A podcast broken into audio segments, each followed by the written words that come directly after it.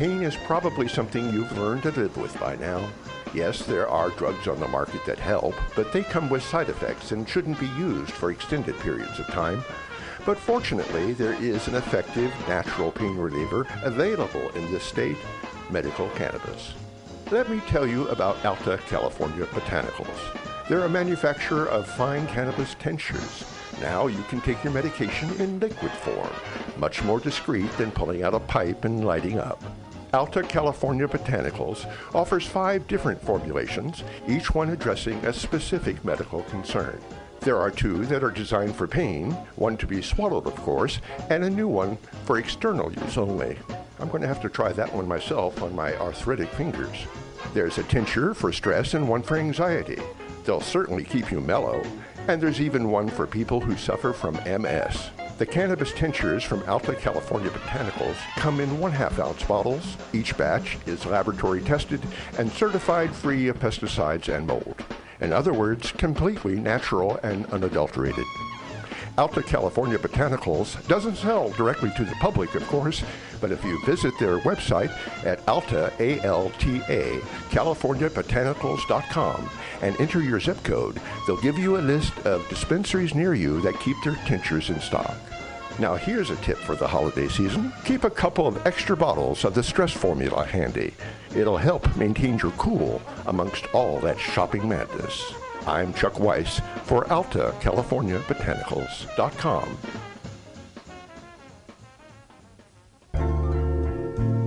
Do you have a great idea for a product or service but don't know where to start? Are you looking to expand your current business? Women's Initiative of San Francisco began its business management training program for low income, high potential women in 1988. To attend a free orientation on how you can achieve your dream of starting your own business, or for more information, please contact 415 641 3460 or visit womensinitiative.org. This public service announcement is brought to you by your friends at Mutiny Radio.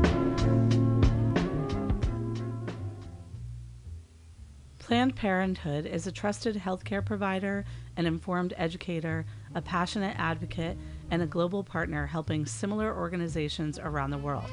Planned Parenthood delivers vital reproductive health care, sex education, and information to millions of women, men, and young people worldwide. For nearly 100 years, Planned Parenthood has promoted a common sense approach to women's health and well being based on respect for each individual's rights to make informed, independent decisions about health, sex, and family planning. Please visit PlannedParenthood.org. This public service announcement is brought to you by your friends at Mutiny Radio in San Francisco. The Berkeley Free Clinic was founded in 1969 as a street medicine clinic, but quickly found a permanent home in the Berkeley community. It has become an icon in the area and has served countless thousands in a variety of ways during its 45 year history.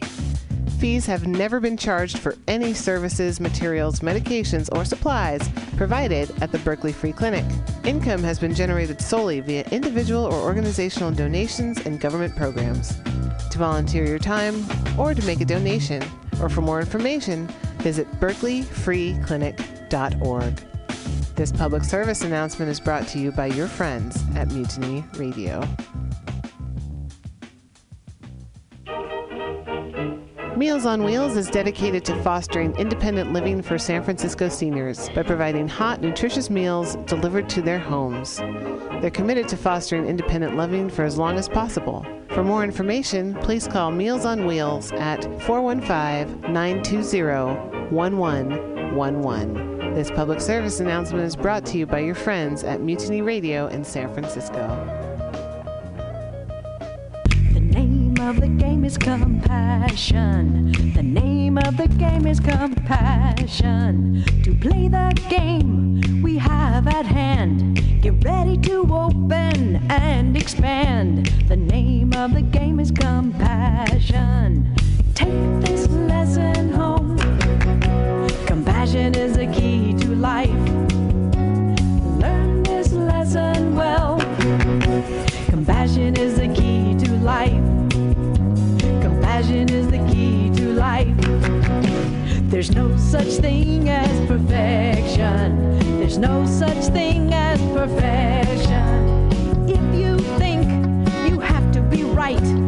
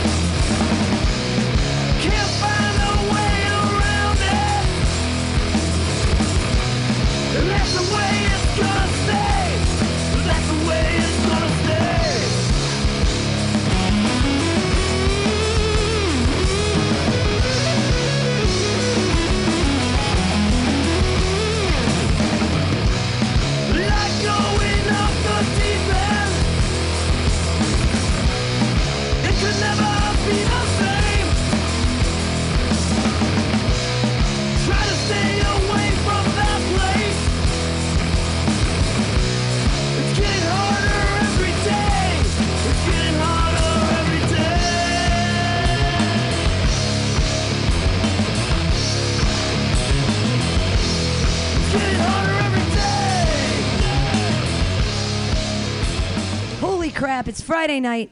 It's a whole new format. It's Fantastic's Comedy Clubhouse. Yay! Yay! The clubhouse is now a showcase. It's no more open mic. Yay! Yay! So you can actually listen to com- comedians for more than four minutes and let them spread their wings and do funny jokes. And it's going to be a great time with all these amazing comedians. Uh, we're going to have beverages in the back soon. Very exciting beverages here in the new beverage machine here at mutinyradio.fm. That's some exciting, exciting stuff. I love beverages. They are delicious. Uh, I also love jokes and all the comedians we have on this lineup tonight. Uh, some of my favorite comedians here in the city and from beyond. We have Portland represented tonight. Super excited. We have traveling people from out of town. It's going to be a great night. We're going to get started and sing the song just like we do. If you know how to sing it, sing along with me. M U T I N Y. Let's pick a let's let's pick a let me start it so you guys know what the key is. Let me give you a key. Here we go. I'll do it Annie style. M U T I N Y comedy clubhouse comedy. clubhouse. Comedy. Clubhouse. Together we will bring our jokes up high, high, high, high. I hear this shit is legal in Portland. Isn't that crazy? M U T I N Y Comedy Clubhouse. You want to come inside my clubhouse? Yay! Yay! Yay! Clubhouse forever and ever. Amen. Before we get started, we need to give a big thanks in the back, running our ones and twos. David Zunzu Kirscher doing the thing. Woo! Yes. Uh, maybe someday we'll give him a set and he'll rap for us, and you guys will all be amazed at his uh, his lyrical cipher skills uh, with a Z. Or we could just have him pay, play chess live, and he'll be like, "King to knight four, bitch." I don't even know if that's a thing. Is that a thing? Sweet, I did it. That's good. Did you feel like I made you a part of the clubhouse? Yay! He's so happy. He's laughing and laughing. When you get a laugh from David, you know your joke is actually funny. When you get a laugh from me, that's I'm usually drunk. Uh, hey, our first comedian of the night is, I think. Uh, one of the most underrated storytellers in this city. I'm surprised that he, everything that comes out of his mouth every time he says it makes me laugh. Uh, I love all of his stories about acid and uh, traveling with fish and uh, fucking weird girls and uh, hanging out with plant. What I mean by that is the plants that you you finger fuck the bud, man. You just get it all over your hands constantly. I, I'm gonna smoke some of his finger hash later. You guys. Put your hands together. See if you can unclap them from all that sticky resin. It's Bodie Lane.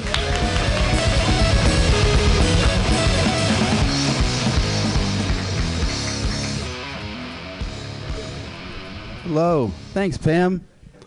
What a nice, like, just such a nice introduction. I don't think I'm worthy of any of any of that nice, those nice words. But uh, uh, it's nice to be here uh, with friends and the initial inaugural, inaugural showcase. Right? Yeah. This is it. This is what we're doing. And uh, glad I'm here, man. Um, First thing I want to share with you guys is a little something um, that happened to me uh, the other day. I was I got a sublet over um, I don't know, kind of like on like Divisadero near like the Independent by right the venue right, and the person that gave me the sublet keys, um, the sublet keys came with not one but two rape whistles. A little pink rape whistle and then a, a big black rape whistle. And uh, I'm not sure how I feel about the sublet now. well, because the person that gave it to me is a very large man. If he feels unsafe, what the fuck? If, if a large man needs two rape whistles, what the fuck's gonna happen to me? Should I just carry around lube?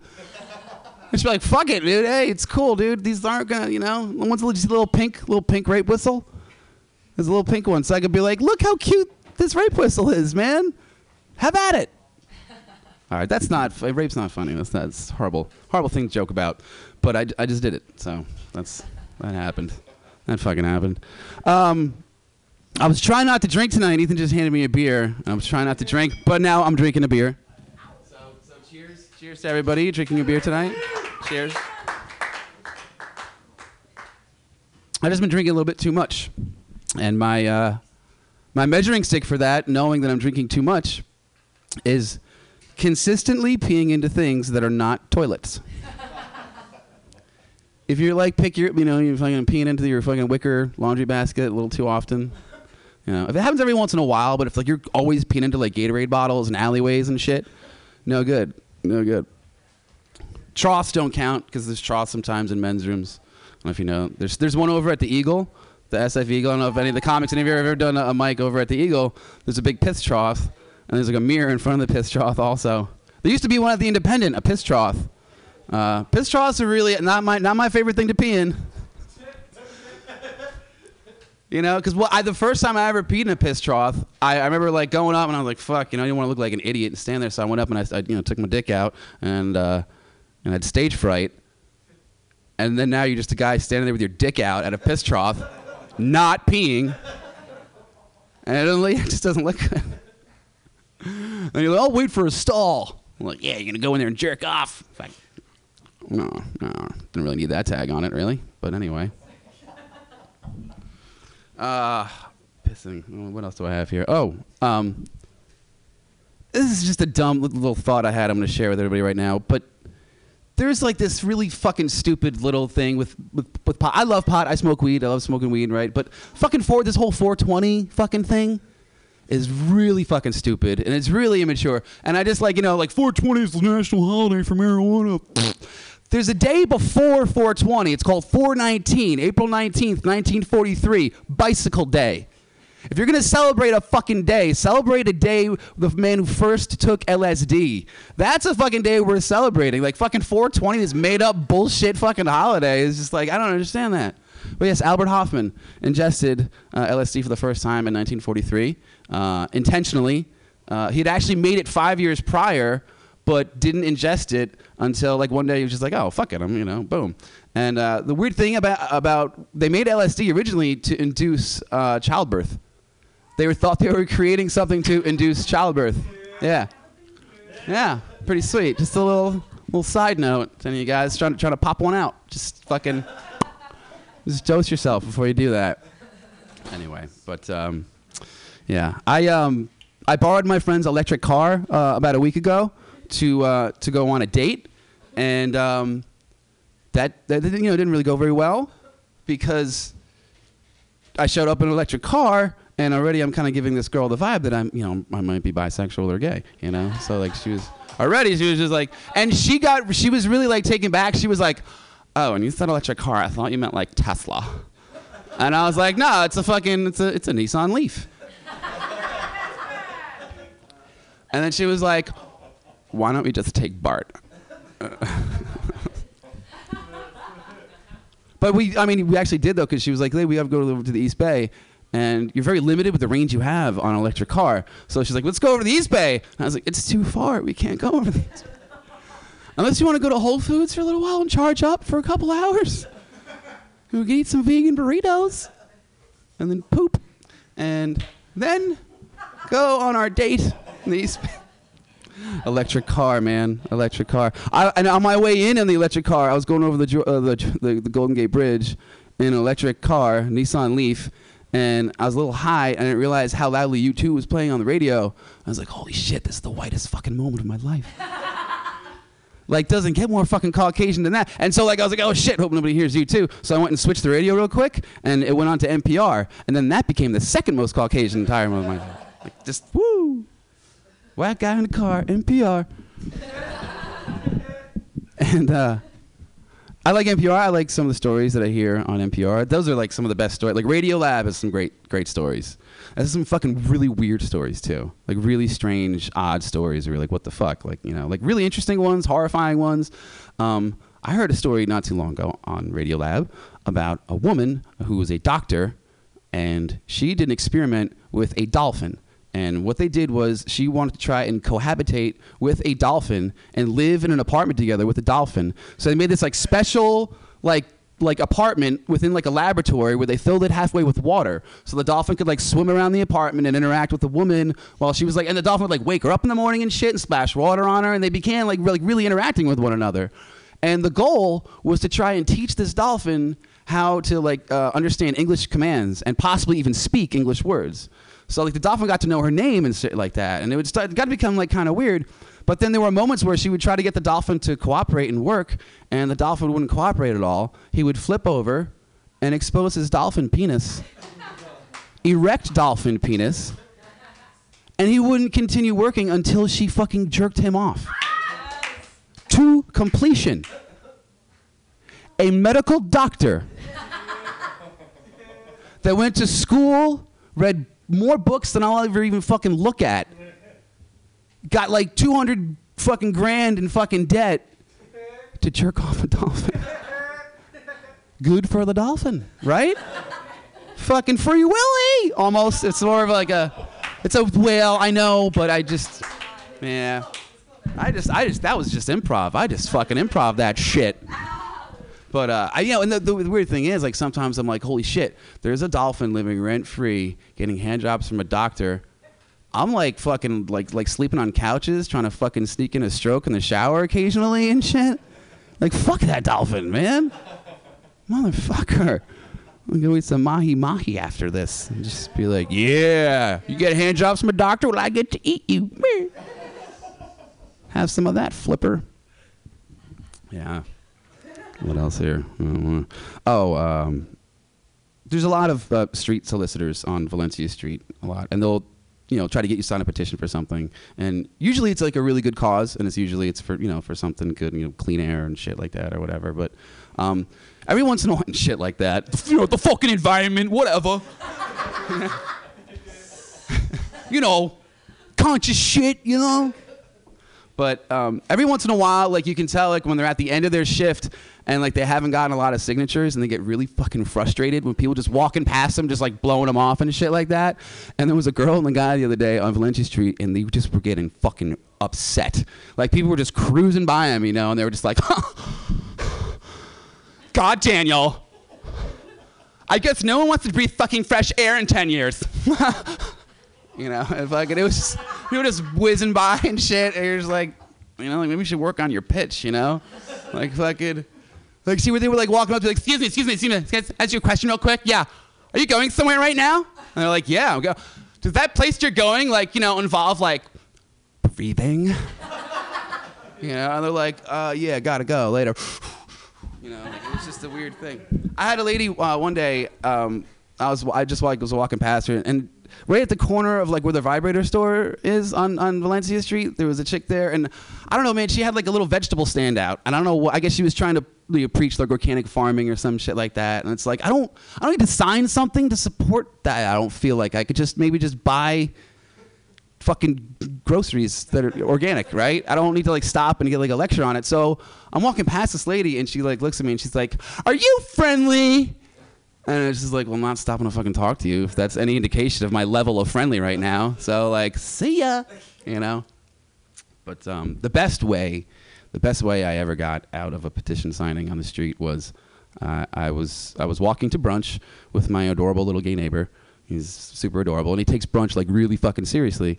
And so as soon as we got to like, a, a corner, there was a woman uh, trying to get a petition to sign, uh, you know, for gay marriage. This is before, you know, before it went through. And uh, you know, girl comes right up to me first, and she's like, uh, she's like, hey, you know, you signed the petition for gay marriage, you know? And I like look over, you know, like my neighbor, and I'm like, he's like, like, we have to fucking go, let's go. You know, so I'm like, hey, look, I'm really sorry. I, I can't, you know, I have, I have to, I have to, I'm late for something right now. I'm going somewhere with somebody. And I totally support gay marriage 100%, you know? And she's like, oh, really? Well, like, what are you doing to support gay marriage? Like, just tell me right now. Tell me one thing you're doing to support gay marriage.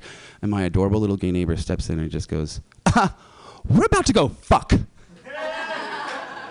and just walked away, and she looked stupid. Thank you guys for listening. Have a great night.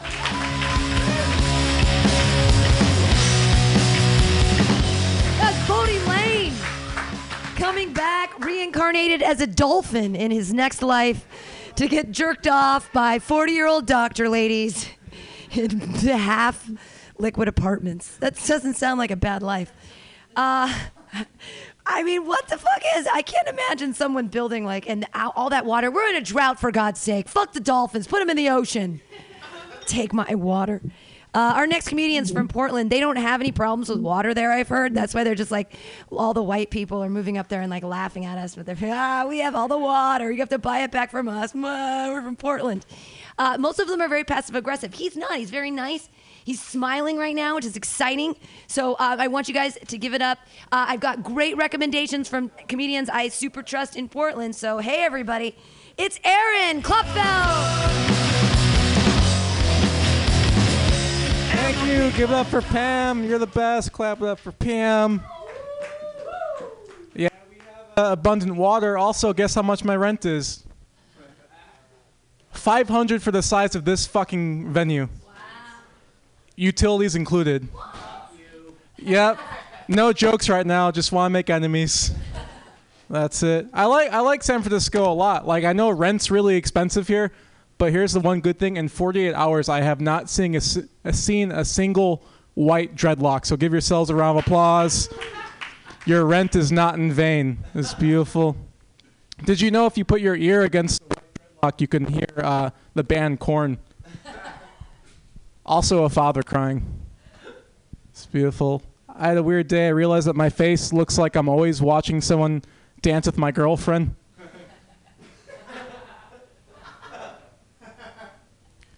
That joke depends on you looking at me then laughing. I have resting, that's our song face. I got a chuckle from the man drinking a 40. That's a win right there. You're you have dead eyes, yet I made you laugh. That's killing it. Is that the plastic 40? Yeah, baby. they call it shatterproof. All right. Well, we're connecting. Uh, it's happening. They say Portland's fucking weird. Uh, for who those of who are tuning in, if I have like a stalker in Chicago or something from where I grew up, uh, there's a vending mach- a, vending machine with PBRs in it. Uh, Portland's not weird. It's just a city where people where moms pay for your cell phone bill and you make collages and cry into sweaters. That's not weird. It's beautiful. I actually I moved to Portland for comedy, which is weird because like Chicago's where I grew up and it's like a comedic powerhouse of the world. Uh, but what Portland had that won me over was none of my family. it's perfect. You guys want dark or dirty? Dark. Dark. Yeah, says the man drinking the plastic 40. uh, I when I first moved to Portland, I got a job for Target, which is not hard. They asked, "How'd you know Target was hiring?" in the application. I just wrote because Target's always hiring. Got the job. Uh, I was prepared for it. I don't want to work at Target, but my dad got me ready. He said, "You know, Aaron, life's hard." Uh, he didn't say it verbally, uh, but he killed himself. Guy with the 40s laughing. Uh, same message, different medium. Some people use their words, some people use their sleeping pills. Uh, yeah, that's a clap for classic. You're welcome. I have a theory that if you're drunk and worried about your condom slipping off during sex, uh, it will happen. I, I call this theory Murphy's Raw. It's the dumbest fucking joke. I recently Murphy Rawed a person. Uh, the next day, I went to the clinic to get checked out. The doctor, you make you know make sure there's no. I sit on like the stool. I think it's called like the cock stool. It wasn't like a stool for my dick. That'd be cute though. like one of those little plastic tables in the pizza box. it's not delivery, it's my dick. It wasn't one of those. Uh, but I'm sitting there and I'm on the cock stool, and the doctor comes in. She's just a good person, I can tell. Don't ask me why. And she starts asking me, you know, how are you? Yada yada. Let me see your dick. And uh, I'm na- when I'm naked, I get kind of nervous and I start talking a lot. Uh, and I start nervously chatting. And I just say, hey, I'm on Atkins. And she says, that's not good. And I start to chub up. It's not because I'm a pervert. It's because she was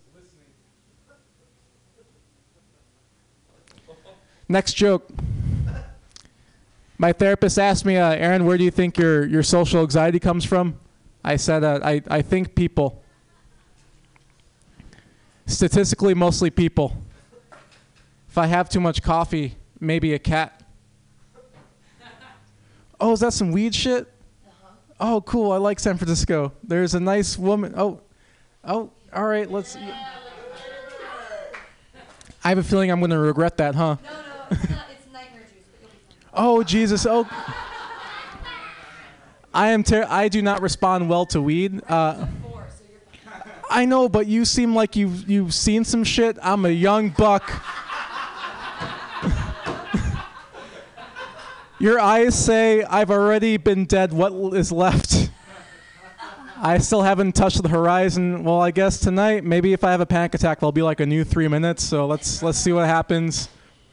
Ah, fuck! I do not regret. That was a bad riff. That was just purely for the sake of improv, and I fucking hate improv. The last time I smoked weed, I was at work and I had to stop to sleep at a hotel because I couldn't drive home. I worked at a hotel. That's how high I got. Weed should come with therapy dogs. I think that should be the moral of, of this riff. Should get therapy dogs. Oh, uh, there's this one other part of my joke uh, I forgot to mention. Uh, did you know your therapist could die?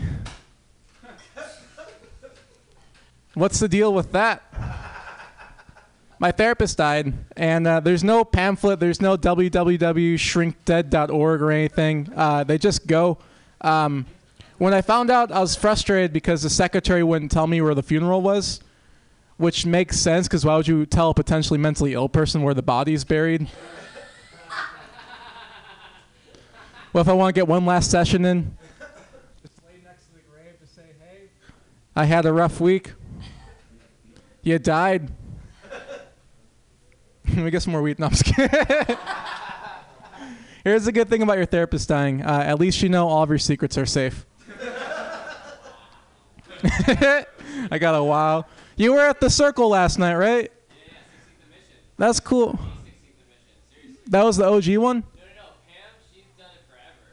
Oh yes, so the woman who fed me weed out of a bottle started an open mic in a circle on the sidewalk. you give it up for Pam. She's the best person I've seen in the West Coast for a long time.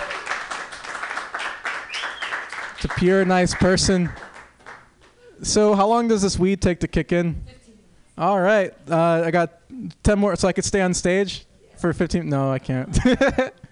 Be nice. Uh, don't like weed. I'm already I'm already having like a pre-anticipated uh, panic attack for what's in storm. Uh, I will tweet it live if you know. Uh, I've this is not the best set, but I could get a Twitter follower out of this. Watch me tweet my panic attack at Aaron Klopfer, and it will be uh, worth a cup of tea. I I think it's already kicking in. I think I'm placebo high. The f- the first time I ate a girl out. Uh, my therapist died. No, I'm just kidding. the first time I ate a girl out, uh, welcome to the show. Take a seat. The first time I ate a girl out, uh, I ruined it by talking. I said, ooh, compliments the chef. this is art. You guys are cool. Can you be my dads for the night? Fuck yeah. Is that San Francisco? Like San Francisco dad? Yeah. Oh shit. I'm gonna get cultured with Poppy. Pop, pop it out, Poppy. oh man, you, you guys ride bikes? You some biker biker men? I was gonna say biker boys, but you got you're you're men, dog. Yeah, that's cool. You guys, Oh shit! That's like the boy band of Dangerous. this is cool. Are you guys gonna stay for a whole show? Well, let's see how I do. Uh, what'll happen? I I just took some marijuana, and after this, I was gonna go to a beach party. Could I ride on the back of your sweet hogs to to the beach party? Cool. These are the dads I never had, and uh, this is a good good event. Probably got big old dad dicks.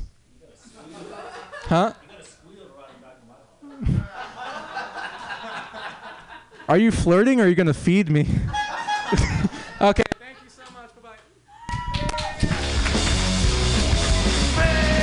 Keep it going for Aaron.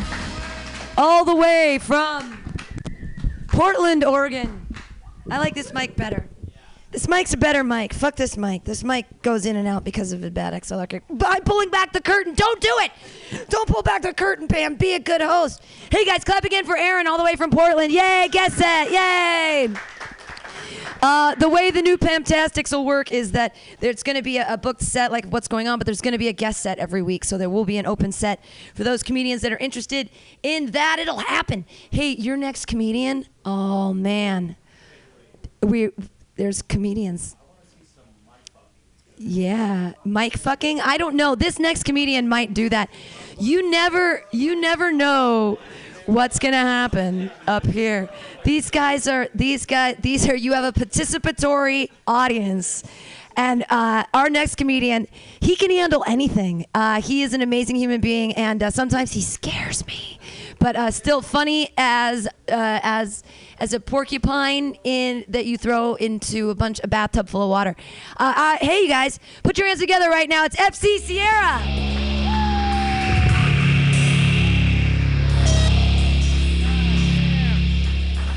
Hello there, Mutiny Radio. How you doing? Life uh, stuff. Ah, wow, this can't get any better right now uh, than I feel like right now. But also, I felt that about 15 minutes ago when I first left my house and I walked half a minute and I didn't shit myself. Uh, but I got the wettest fart that you can get that wasn't gonna pass the precipice of my butt cheeks. Um, so I didn't shit myself into the pants, but within my own body a little bit. So I'm happy to be here right now. I feel great, is what I'm saying. Uh, I have pink spit right now from all the Pepto Bismol that I've eaten in the last five minutes. This is great. Uh, really good feeling. I'm happy to be here. Um, I don't know if you guys uh, have ever have you ever felt in love, sir? I'm sure you have. That's the face of a man that's seen and lost many loves in its life. Yeah, the wrinkles of you know, loss. That's good. Pain and loss. Yeah, I see that. That's great. Uh, I like seeing that in other people because I know I have that developing in myself. I don't know if you've ever fallen in love with someone in a moment where they did something for you or to you that or said something that you felt, oh, I love this person right now. I actually fell in love with my girlfriend. Uh, my girlfriend, I should say right now, she's 14 years older than me, and. Uh, She's a great lady. She's a great lady, nice 40-year-old super lady. I she knows things as an older woman that I don't know as a younger man, physically, uh, mentally, and yeah, sexually. Uh, that I don't know, and she's able to say these things and teach me, and I think I, I felt love. I actually felt love for my girlfriend the first time I performed oral sex on her. Uh, I was down there and I was trying to do as good of a job as possible. I'm not sure. When you go down the lady, it's really just auditory responses that you're going off. They never really give you like a Yelp, you know, a typed review for I've asked for it, and they never do that. So, like, I was down there uh, in the cave or whatever a woman's vagina becomes when you're trying to pleasure it. I'm not sure. It was it was a nice. Ca- it was moist and it was dark. There were things hanging down and things going up. It was like stalagmites, stalactites. I was spelunking in the cave, and as I was coming out of the cave, uh, there were fluids on my front, fluids on my back. It was amazing. But as I came out of the cave, she took one look at me and she said, "Mmm." Somebody raised you right. I was like, that's fucking disgusting. Oh my God. I think I love this lady. Uh, I didn't, I didn't think to say that out loud, so all that came out was, I'll tell my mom thanks the next time I see her. Like, I don't know how to show my love. Um, It's weird. She's great. I like 40 year old boobs now, guys. I like 40 year old boobs. They're amazing. I prefer them to 20 year old boobs at this point. I. Yeah, I've seen a 20-year-old boob. I prefer them. I prefer them to 22-year-old. That's really the age that I've seen most recently. But I prefer, like, you ever see a mid-20s girl boobs? They look like they're made in a fucking factory. They're like the same boob. It doesn't. I don't like. There's no character to it. I like to see boobs. Something happened to these boobs in the 20 years after they were really nice. So it's amazing. I like. Each of her boobs is like a different meal. It's amazing. The right boob is like you you sunny side fried up an egg and you threw it against the wall and the yolk kind of cracked into the rest of the like the the nipple bleeds into the rest of the boob. It's fucking great. The other boob looks like a pepperoni pizza. Great pepperoni pizza that you had one slice of pepperoni and you threw it on the middle and then you threw the box or you threw the pepperoni into the box and then you just drove around a windy road for like 45 like the nipple is never in the same place. It's amazing. It's like two fucking different meals, guys. It's great. Oh my god. Oh. Boobs grow character. They do. They're like the fucking Meryl Streeps out there. I really respect them. Character actors, Oscar-winning boobs. Speaking of Oscar winners, uh, you guys, you guys have respect for actors the way I do. You respect actors, ma'am? Right there, holding your uh, large beverage. I'm not. I don't want to. I don't want to profile. There's probably something in there that's not legal, but it's cool. That's allowed. I respect. Do you do you have a favorite actor out there? Really? Who is it? You see right there. You don't have. If it's not off the heart right now, then it's not true. Gary Oldman, that's cool. I like that he's able to like he could play any anything that's kind of bad. I really appreciate that. Like anything that's a little bit evil. I don't know if he has it in him, but it's great to see that. To see someone actually, he's a transformative actor, and I really respect that. A lot of actors they don't go after it. They don't have the commitment. I actually, my favorite actor in the world right now, uh, multiple Oscar winner, Daniel Day Lewis. You guys know about this guy? Daniel Day Lewis. What an amazing. Have you seen Lincoln, dude? Oh, it's amazing, right? It's like he's fucking Lincoln. It's ama- Daniel Day Lewis, method actor, so committed to the craft of acting that he will live in a role as a different person for months before a movie even shoots, just so he can be that much more authentic when the movie actually. fi- Like, you called him up three months before Lincoln came out. He's still filming the movie. He hears his phone ring. He's like, "What is the meaning of this control?" He forgot about phones, guys. He's that good. I was talking to my mom about this the other day. I was at my mom's house. I was like, Mom, you fucking believe how good Daniel Day Lewis is? Oh my God, it's like he's Lincoln. She was like, Yes, he's a very talented actor. Uh, you should see him in some of his other films, perhaps Gangs of New York, uh, There Will Be Blood, My Left Foot, or even Last of the Mohicans. I was like, uh, Yeah, that's a good point. And then I realized I wasn't even talking to my mom. I was talking to Daniel Day Lewis preparing for his next role as my mom. Movie's coming out next year, guys. It's gonna be amazing. Check it out. Daniel Day Lewis, 2016, and My Little Mexican Mother. It's gonna be amazing, guys. Check it out. Um, this is a weird thing that happened earlier today. Have you ever passed somebody on the phone and they're you're not on the phone, they're on the phone, and you only get to hear what they're saying, not the other side of the conversation, but only the weird whatever responses that they had. I was passing a young girl uh, in the mission earlier today. She was on the phone and she said the word suicide. So I kind of paused. She said suicide, and then she paused for a second and she went, ha. No, she wouldn't do it like that. What is it? What was the other side of the conversation? What was what was being said? That, God damn it! It must have been really funny though. I, I don't know what it was. Um, really appreciate being here. Um, didn't poop myself today. That was a positive. Uh, just going through the mental preparations. Um, I don't know how much more things I want to talk about, Pam. How deep am I? Oh, seven minutes? Oh, geez, god damn it, this is terrible. I'm just gonna skate around for like three minutes. I don't even know what I'm gonna do now. Hello there, sir. How are you doing? Have I spoken to you? I have. Oh my god, that was the first 30 seconds. Now I just have three more minutes of just floating right now. Call, sure, yeah. Callbacks. That's great in comedy and even in like, you know, relationships that are just starting out. Just callbacks. You just want someone to just do that and get back. I want to feel, guys. I want to feel inside me. I want to have a feeling, uh, and I don't know what that is right now. Besides uh, not squeezing my butt cheeks really, really hard. Um, I. Uh, you know, I don't, I don't know if this is the right time to. I don't know how often you guys uh, decide that uh, you should stop uh, smoking weed with my brother, but uh, I recently decided that, and uh, it was actually we were hanging out at his house in Hayward, California. Uh, which is really close to here. If you don't know that place, it's basically like a great place to hang out in after you're done huffing a bunch of turpentine. Really cool place. Uh, we were out there uh, Sunday night in uh, in Hayward, and we were laughing at his dog uh, because his dog just got his balls taken away. So we were just laughing at him, like, oh, he doesn't get to enjoy his balls. This is great. Uh, and then we real we were kind of high, so we were like, oh shit, this is wrong. His balls are his favorite thing in the world. That's like he loves that more than anything, and you took it away from him. He has no pleasure anymore. After worrying about that for a second, we had to ask ourselves, wait, do girl dogs feel pleasure during sex?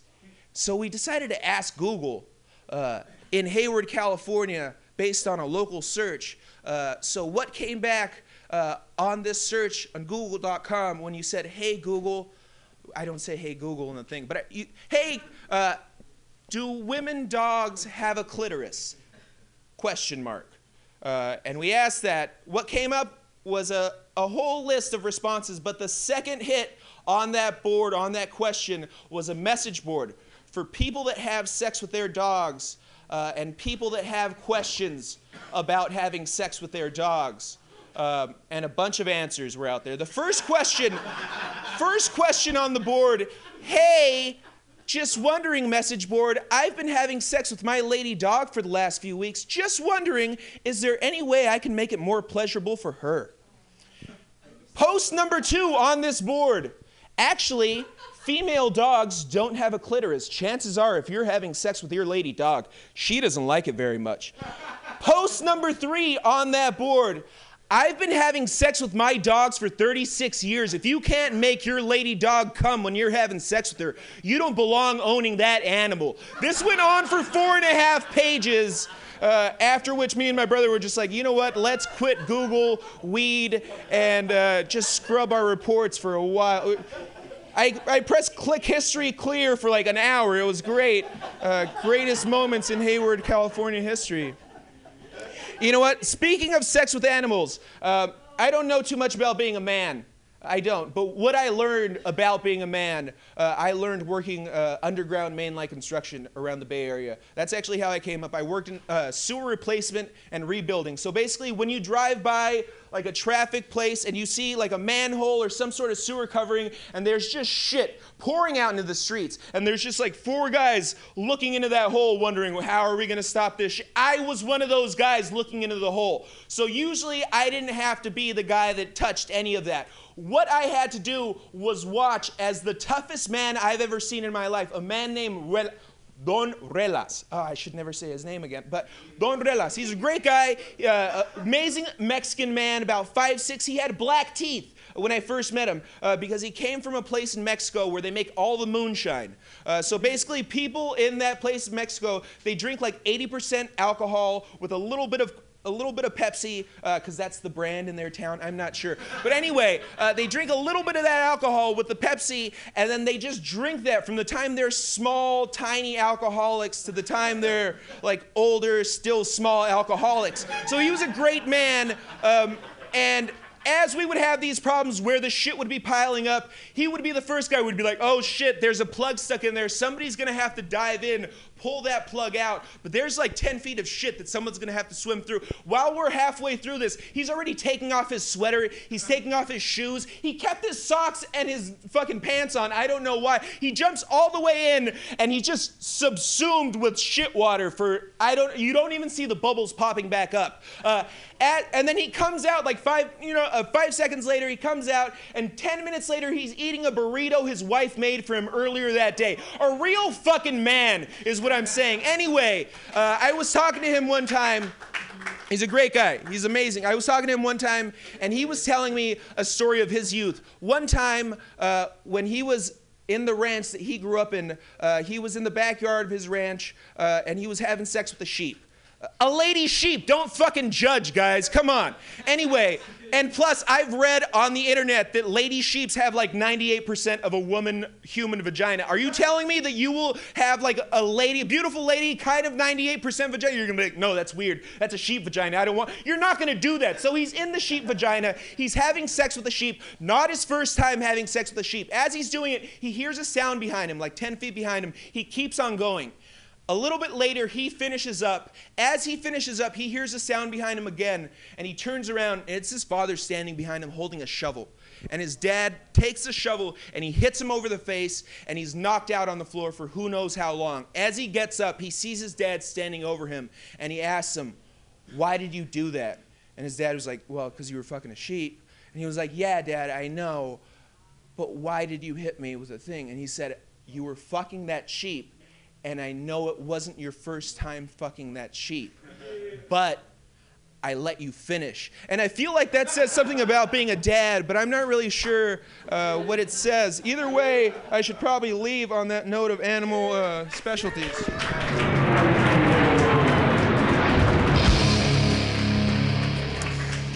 Oh yes, he just made bestiality funny. That's it is an impressive skill. Uh, your next comedian actually comes from a land where I think that they raise a lot of sheep. Isn't doesn't don't they have sheep in Scotland? I can't even try to pretend to do the accent. I suck so bad at the accent. Hey guys, he's a really funny guy. He is here to make you laugh. Put your hands together. It is Joel Spears.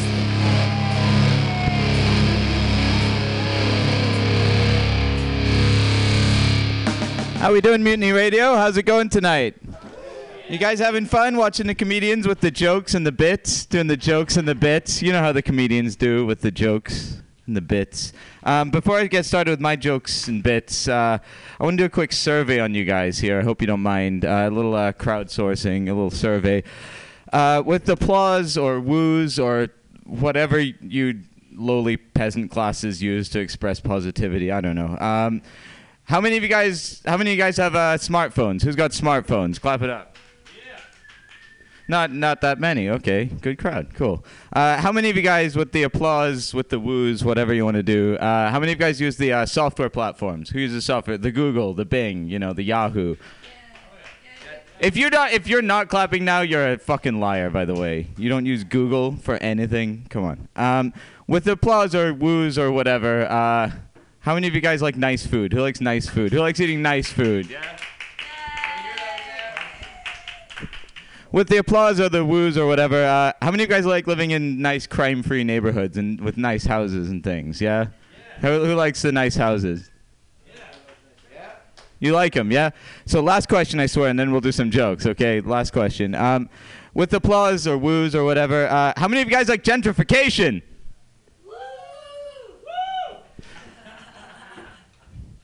That's weird. That's weird. I'm never really sure how that joke's gonna go down. Um, gentrification's evil, guys. So uh, either you like gentrification and you're evil, or I'm a wizard and I can make you woo. Just by doing that, yeah. Okay, I'm glad it's the second one. I'm happy I've got a non-evil crowd here tonight. That's good. That's really good. Um, so, guys, I don't I don't really know about that gentrification joke, and I think that's fair because you know, like I don't really get American comedy. Uh, I'm not actually from here, as Pam alluded to. I'm from Scotland. And uh, I know don't re- that's really confusing for you guys because I don't really look or sound like a typical Scottish person. You know, um, I'm wearing pants for one thing, or uh, trousers as we call them. Uh, and also, I'm only slightly inebriated, only slightly. But the night is young, so. But uh, I think it's weird because you guys have you've been conditioned to think of Scottish people as this like ridiculous stereotype. You know, like you think of these absurd stereotypes like Sean Connery, um, Craig Ferguson, the the cast of Pixar's Brave, you know, you know, absurd fictional characters like that, you know. Um, but I assure you, I am real. I'm very real. Not a lot of laughter there. I don't know. Can you hear that? There's not a lot of laughter going on.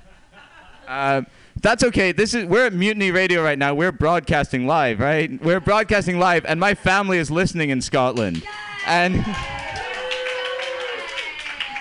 and th- they'll actually take up the sort of perfunctory laughter, so, and that's going to take the pressure off you guys because I can tell you're not really up for it right now. Um, but uh, I think some of you guys might be thinking by now, like, you know, Joel's been up there for like what four or five minutes now, and uh, all he's done is d- done a survey and a kind of nationalistic rant. You know, um, these aren't jokes. These aren't jokes. But I assure you, look, guys, I've got a I've got a very comprehensive structure going on here. I, I put the good stuff at the start. You remember the gentrification joke? That was the good stuff. Okay, that was the good stuff.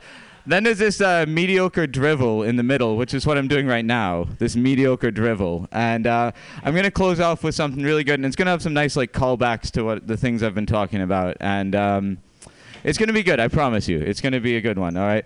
I just want to try out a new joke on you guys. You seem like a good crowd. I'm gonna try out a new joke, uh, but um, I need to refresh my memory. Um, just to refresh my memory on the punchline. Uh, okay, here we go.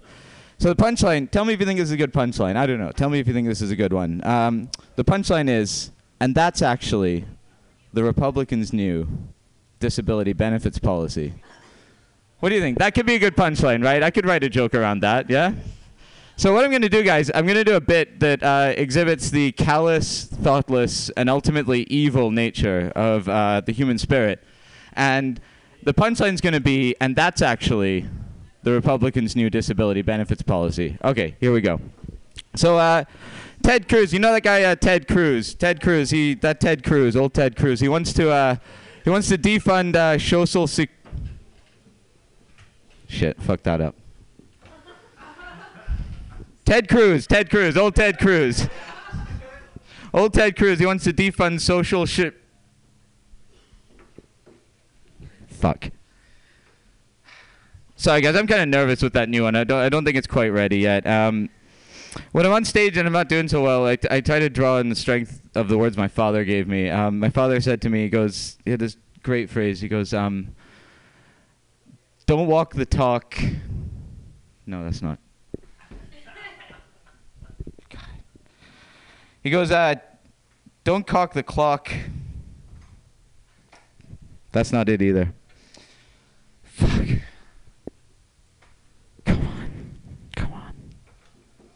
My father said to me, he goes, uh, "Don't don't uh, talk the talk if you can't walk the walk." And that's actually the Republicans' new disability benefits policy. So we got there in the end, guys. We got there in the end. Thank you. That I don't think that's frankly I don't think that's worthy. You can edit out the applause, right? That's not worthy of an applause break. Um, but you know when I when I I rehearse and everything and it goes so well and. I did, I'm, I'm I'm glad that joke paid off for you guys, but it makes me question my my like my motivations for why I'm up here. You know, um, because it's not really for you. I'm not here for you. I'm here. I'm here. I'm here to save my own ego. I only do comedy to fucking keep my ego alive. You know, and it's hard, guys. It's hard going around these open mics. You know, it's it's fucking it's difficult. I, I'm, I'm going broke and like going to these open mics, paying for beer, paying for BART, and it's it's difficult. I can't afford. I can't even. I can't afford an iPhone. My parents bought me this one. I can't. I can't afford. I can't afford a computer to go on the software platforms. I can't. I can't afford like nice food, nice house. You know. I'm just. You know, I I'm just I'm really just up here because of because of what my my dad said to me. He goes, "For God's sake, son, make something of your life. You failed at so many things. Just try stand-up comedy. Try and make those strangers like you. Try and make them want you and want to see you more. And you know, some people don't like what I do on the stage, the things I say and the things I advocate with my actions. But I genuinely believe in my heart, I'm trying to make this world a better place. I'm sorry, guys.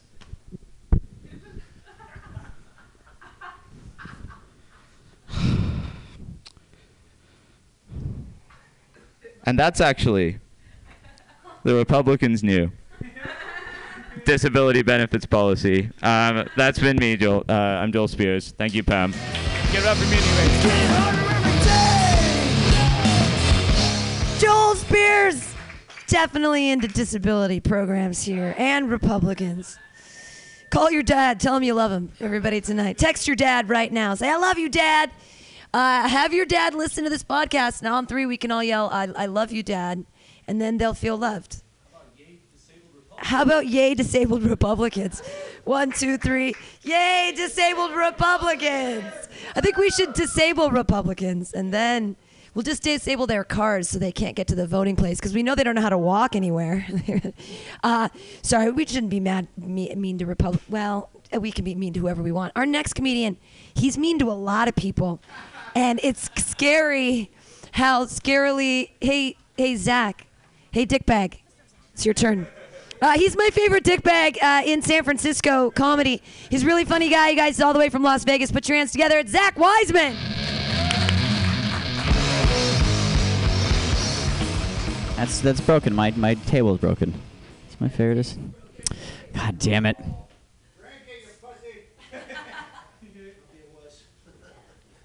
I plan to. I plan to. Like I don't even like to drink anymore. I make bad decisions when I drink. Um, I just do like harder drugs now. Stay way more coherent. It's hard to uh, pass out an alley when you're high on meth. You know what I mean? If I can, then you're just awake in an alley. Nobody's gonna sneak up on you. I can- Good to go. Good to go.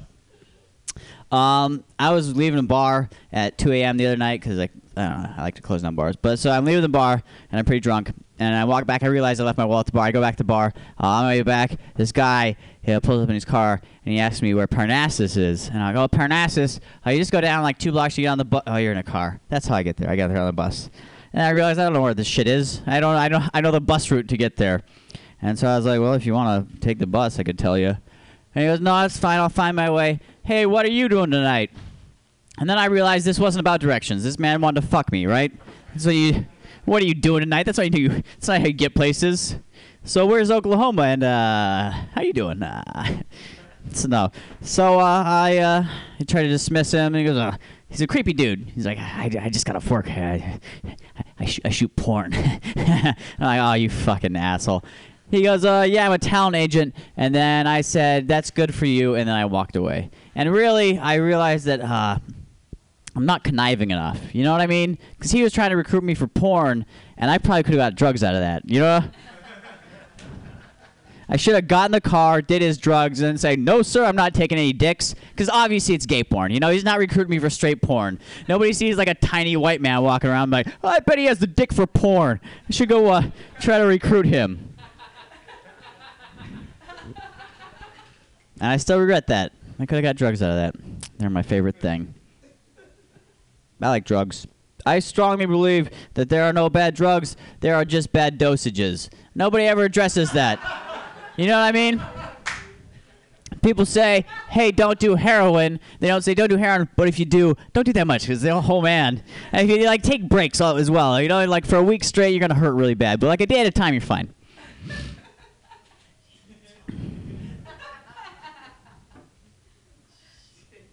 oh, that was fantastic.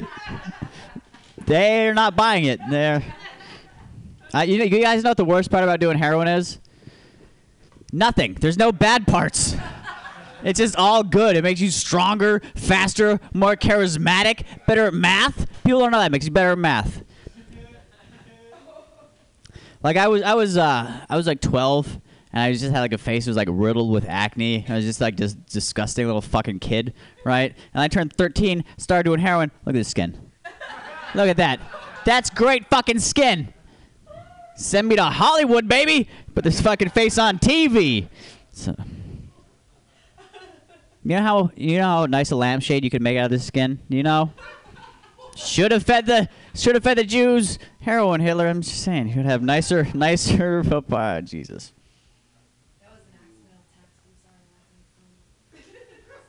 No, no, no. I, I don't care. Yeah, whatever.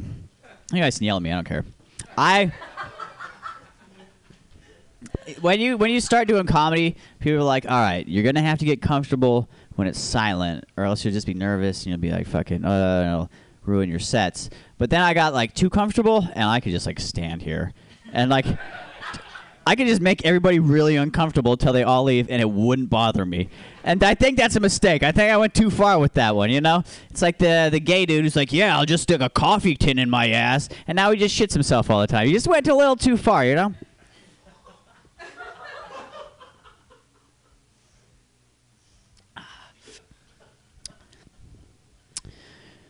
So Bill Cosby's been drugging and raping white women for a while now, huh? That's been an ongoing thing. And I kind of respect that, you know? Like the government's like, look, we're not going to give you any reparations. He's like, well, I'm going to take them. Uh, I'm going to drug and rape one white man of one white woman of European descent for every acre of land you owe me, and two for the mule, because mules are useful, you know, easily worth two white women. You get you those reparations, Cosby.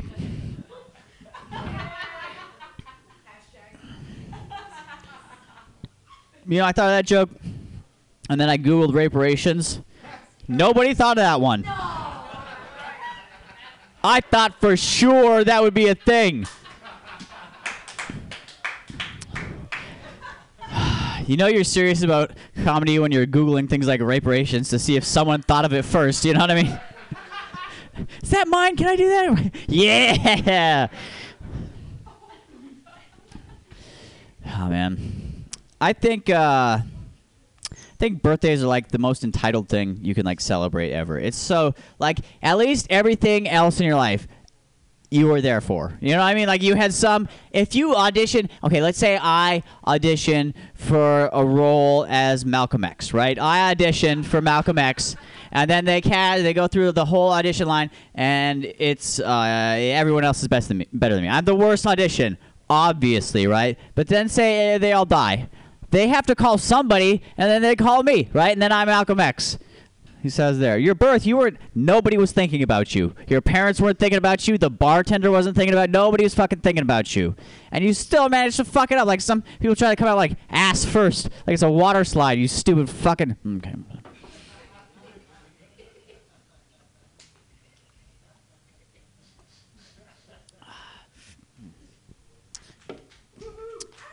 Shut up. Yeah, ruin your liver more. Woo! Mm. I came up with a term. Uh, it's a racial slur. It's a kind of specific racial slur. It's uh, this is a racial slur from Jews that are from the Middle East, right? It's not like European Jews. This is Jews that are from the Middle East, uh, and the term is sandbankers. I don't even know what the fuck it means. I'm trying to come up for a meeting for it. It just sounds hilarious. oh man. I do I do horrible horrible jokes because I'm a scumbag. But I don't get like people will get mad at me for like like that Jew joke. People will be like, yeah, Jew jokes, it's hack. Come on, I invented new racial slurs, it's not hack. But fucking, they won't get mad at people. Like I could tell uh, a bunch of horrible jokes and people are like, oh, it's shock value bullshit. But then you hear people going like, oh yeah, b- uh, black dicks are all big, huh? Like shit like that. You're like, what the fuck? That's insulting to your intelligence. It's not just fucking. I don't get people. This just this man just gave you like a two plus two equals four, and you're like, oh yeah, that's fine. Oh, I like those. Fucking assholes. um, I'm gonna do some impressions for you. Do some uh, segue. Segue. Fuck you. Uh, okay, here's here's uh here's uh my impression of the biggest asshole in Palestine. All right, here's my. USA, USA, you. Okay, that's uh, this impression. Okay, here's an impression of Mongolian Braille. All right, here we. go. Okay, that's. Uh,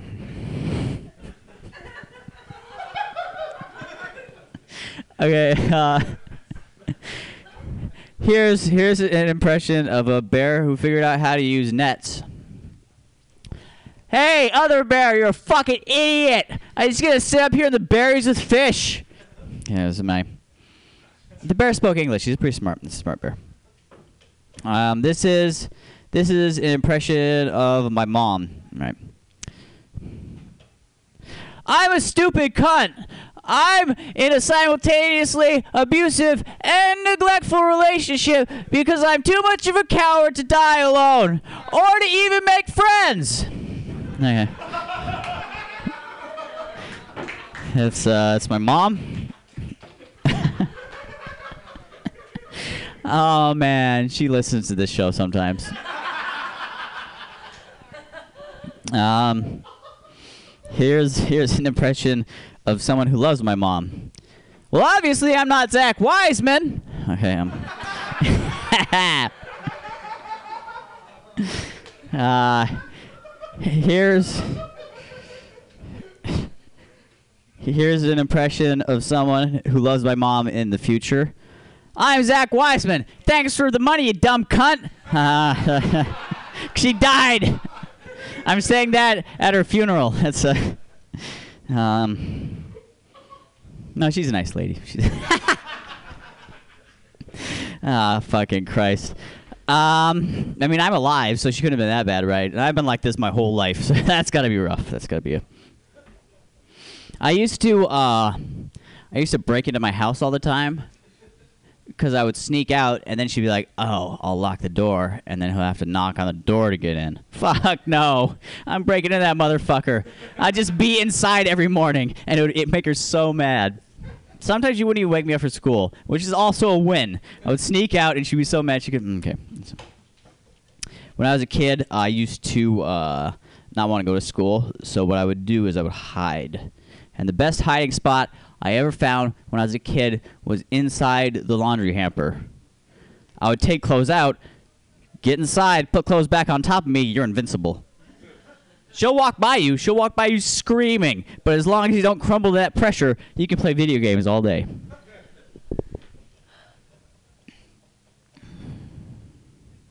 Yeah, I'm a bag of shit, whatever. I don't care. I think school's overrated, actually. No, okay. You you can you can just learn what you want to learn and then do good stuff anyway. Like, all right, you think the guy who invented the butt plug was a doctor? No. That's just a guy who knew what the inside of an asshole felt like. He's like, no, no, it's like small, and then it's very, very big. And then uh, you can just put this in there; it'll stretch it right out. You walk around with it all day. What I'm saying is, you don't need school to do great things with your life. You know what I mean?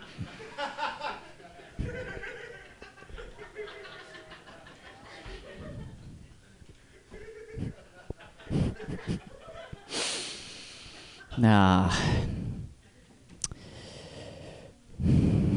I am a scumbag. I uh I don't know when it happened, like when when like my brain broke. I don't think it ever did. I was a I was a horrible person since I was a child.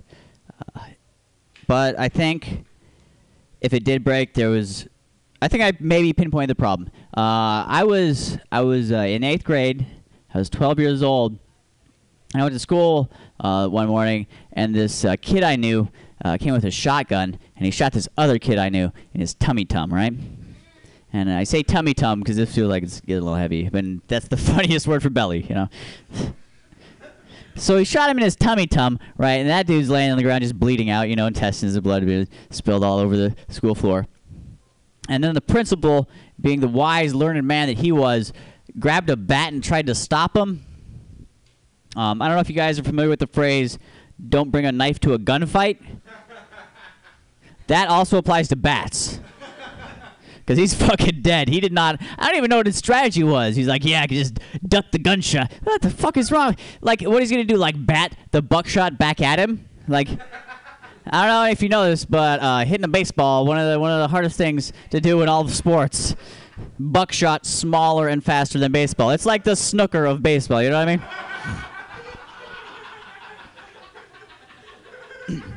And so that man died.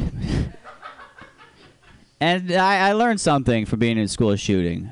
I learned I learned that if you're in a school shooting and you live through it, you get a Super Nintendo.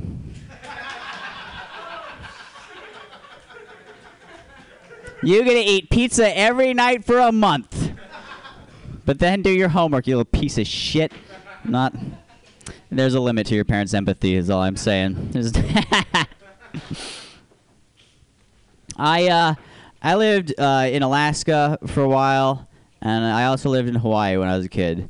And I hated it at the time because it was just stupid, and I ate a lot of fish, like always. Like no matter either place, I'm like, dude, I fucking, I'm done with these fishes. And uh, all right, the first fight I ever got into, uh, it was it was in Alaska, uh, and I was just a little little tiny white kid. I mean, like like I'm an adult tiny white kid right now, but like I was a, a kid tiny white kid back then, right? And uh, these native kids in Alaska, they're like, uh, "Hey, white boy, you took our land." And I'm like, motherfucker, I'm like seven. I did. I just barely learned how to take a shit outside of my pants. I don't know if I took anything from anyone. And we'll say for a second that's true. Like I did take your land. Uh, your parents are pussies because they had their land stolen by a baby. And I, I mean, warrior spirit, my ass. I don't. First fight Mike Tyson ever got to, he was like, I think he was like 10, and like one of the older kids from the neighborhood is like fucking with his pigeons, right? So Mike Tyson just beat the fuck out of that dude, right? And like to us right now, that's the first dude that Mike Tyson, like Iron Mike Tyson, formerly most dangerous man on the planet. That's the first dude that he ever knocked out.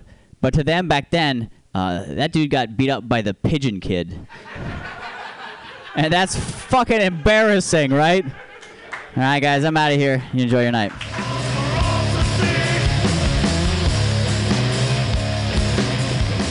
Keep your hands clapping for Zach Wiseman. Hooray!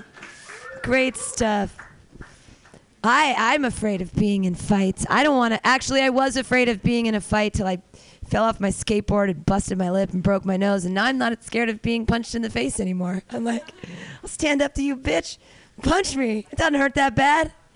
Uh, anyway, our next comedian is probably like the polar opposite. If you were just gonna go, we're gonna go 180 turn back to the happy. We're still gonna talk about how much she hates her mother, probably. I hope so. But uh, that might be the only thing that these two comedians have in common.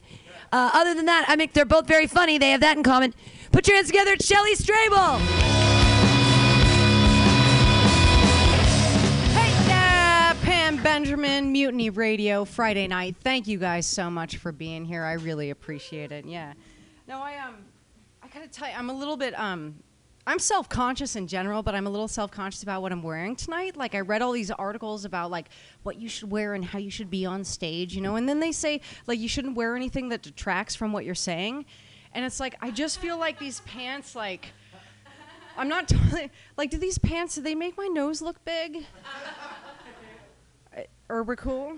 Okay, we're cool. All right, that's fine. It is all about the gap. It's all about the gap. I have a gap here. It's in the, it's in the teeth. that's where it is. It's, it's in the mental synapses. That's actually where the gap is. It's fucking lost in translation there. Yeah. No, I um. So I've been working on some tongue twisters lately. I don't know if you guys enjoy that sort of thing, but like as a performer, it's really important to do tongue twisters. You know. So um, there's this one that I can't quite get. It's a it's a dark cock. Dark cock. If you can say it five times fast, dark cock, dark cock, dark cock. Like, I, I mean, can anybody can anybody do it? Like dark. I know it's like it's just I can't quite get my mouth around that one. I don't. I don't know. What about that? Do you guys um do you guys have angry friends? Do you guys have any angry friends? You do. Okay. So you're friends with comedians. No, but I, I have I have this particular angry friend. He's like my token angry angry black friend, you know. And he recommended to me the other day. He's like, you know, you should go see the uh, Straight Outta Compton movie. Something I wanted to go see anyway, right? So so I go see the movie and I tell him I'm like, yeah, I saw this I saw this film. I was like, you know, I saw Straight Outta Compton. He's like, oh, oh, you saw Straight Outta Compton? Did you like it? I was like, dude, I really liked it. I was like, I thought it was a really good film. I mean, everything about it. And he's like, oh, it's about oppression. You think oppression is good? You like oppression? And I was like, well, I am married. like, and then I added, I was like, you know, I think that actually this film is is is an important part of of black culture in this in this country. And he's like, black culture, black history. What do you know about black culture? What do you know about black history? I was like, well, I, I know I know that you got to vote hundred years before we did. Like there's there's that. I mean I don't You know, and I was like, well, how, how should I better as a white girl? He's like, oh, white girl, because there's no, there's nothing worse. Like, there's no, there's nothing below a, a white girl. Like, there, there's no derogatory term. It's just what we are.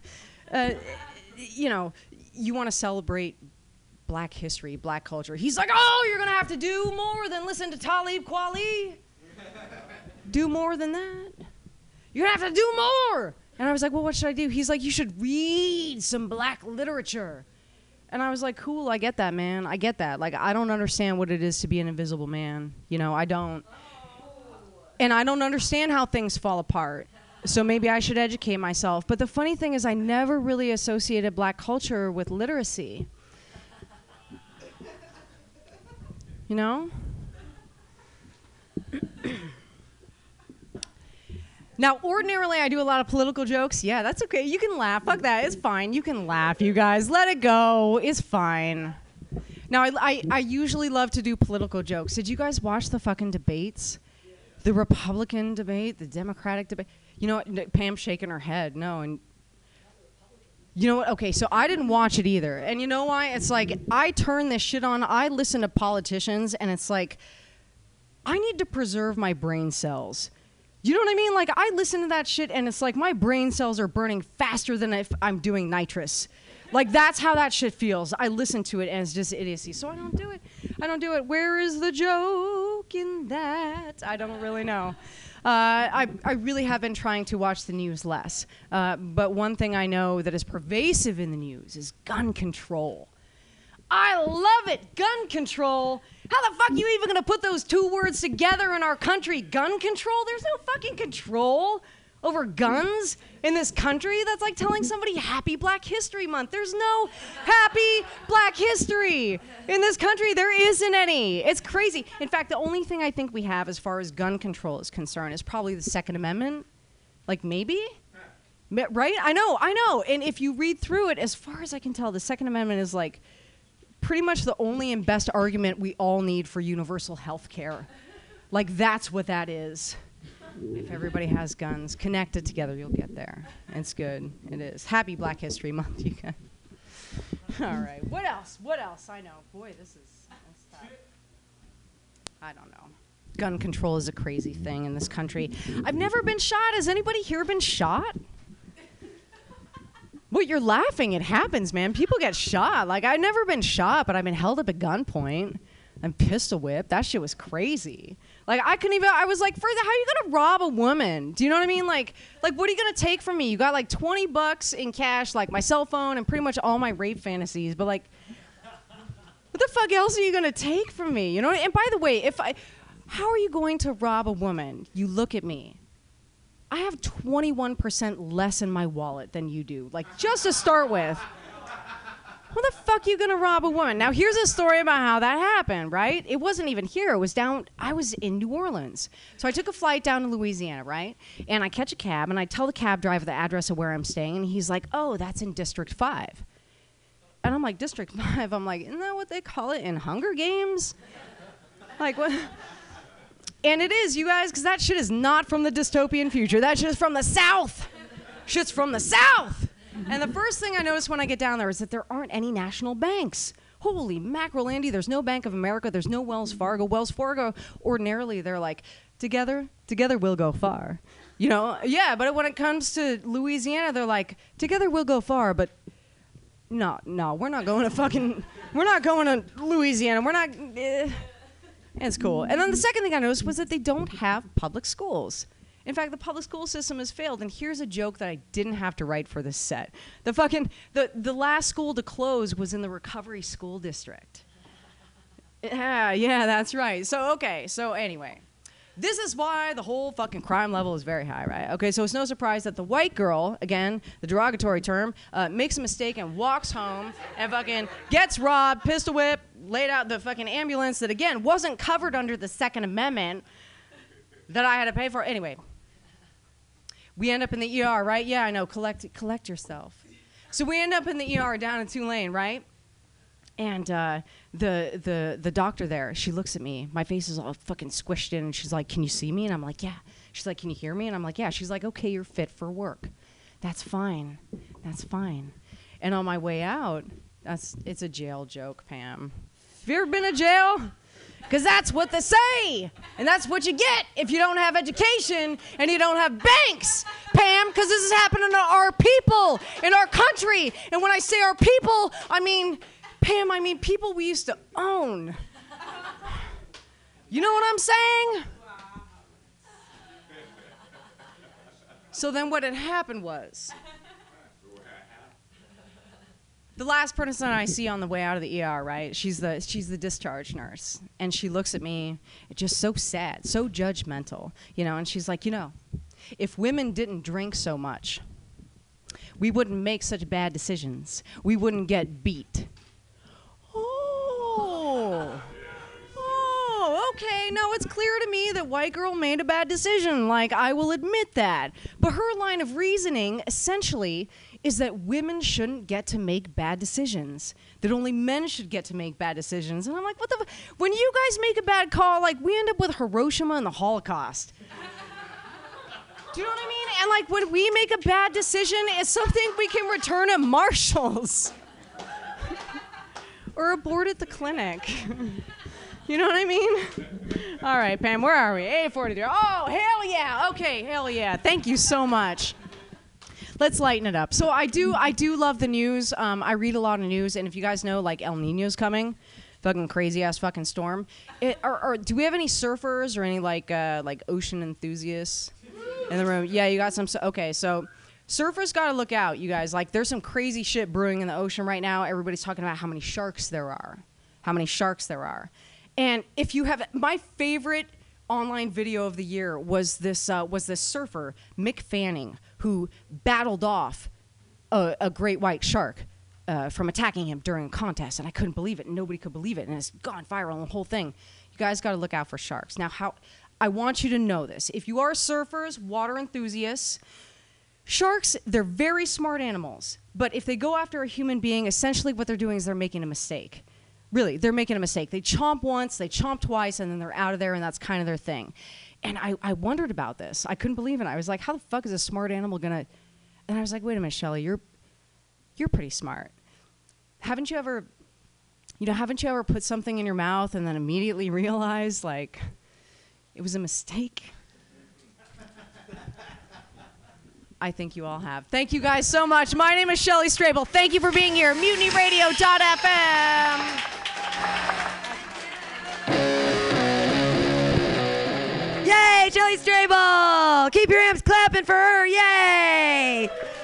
Hey, and keep it going for yourselves, you guys. Look at this audience here. Thank you guys for being here. Say, uh, yay, us! Yay! Yay for you! Uh, hey, I'm really excited that you guys are here, honestly. Uh, uh, the next comedian, it's so exciting. He is uh, the mastermind behind the new beverage container thing we're gonna have in the back of this Mutiny Radio. He's so helpful to us here. He's built this closet. He's ripping up the floor. Uh, he's the handyman himself. He's also very, very funny, and uh, we'll let we'll uh, I'll I'll uh, tell a joke to, to get him ready for you because they're having a conversation. Knock knock. Jesus. I know Jesus. Who did that guy exist or what? Like, what? I mean, he's an allegory, right? Like he's just a he's just a fictional character. I don't know how that works. Uh, hey, your next comedian. He is not fictional. He is amazing. He is here to make you laugh. He's a really great guy and a very very funny man. Put your hands together. It's Ethan Albers.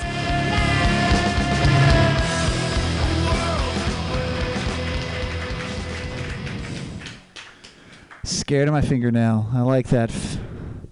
It's almost gone. It's almost gone. I have a crushed fingernail. It's kind of scary, I guess. Hello, everyone. Hi. Hi. Hey, hey, good to see you. Hey, hi, hey, hi. Hey.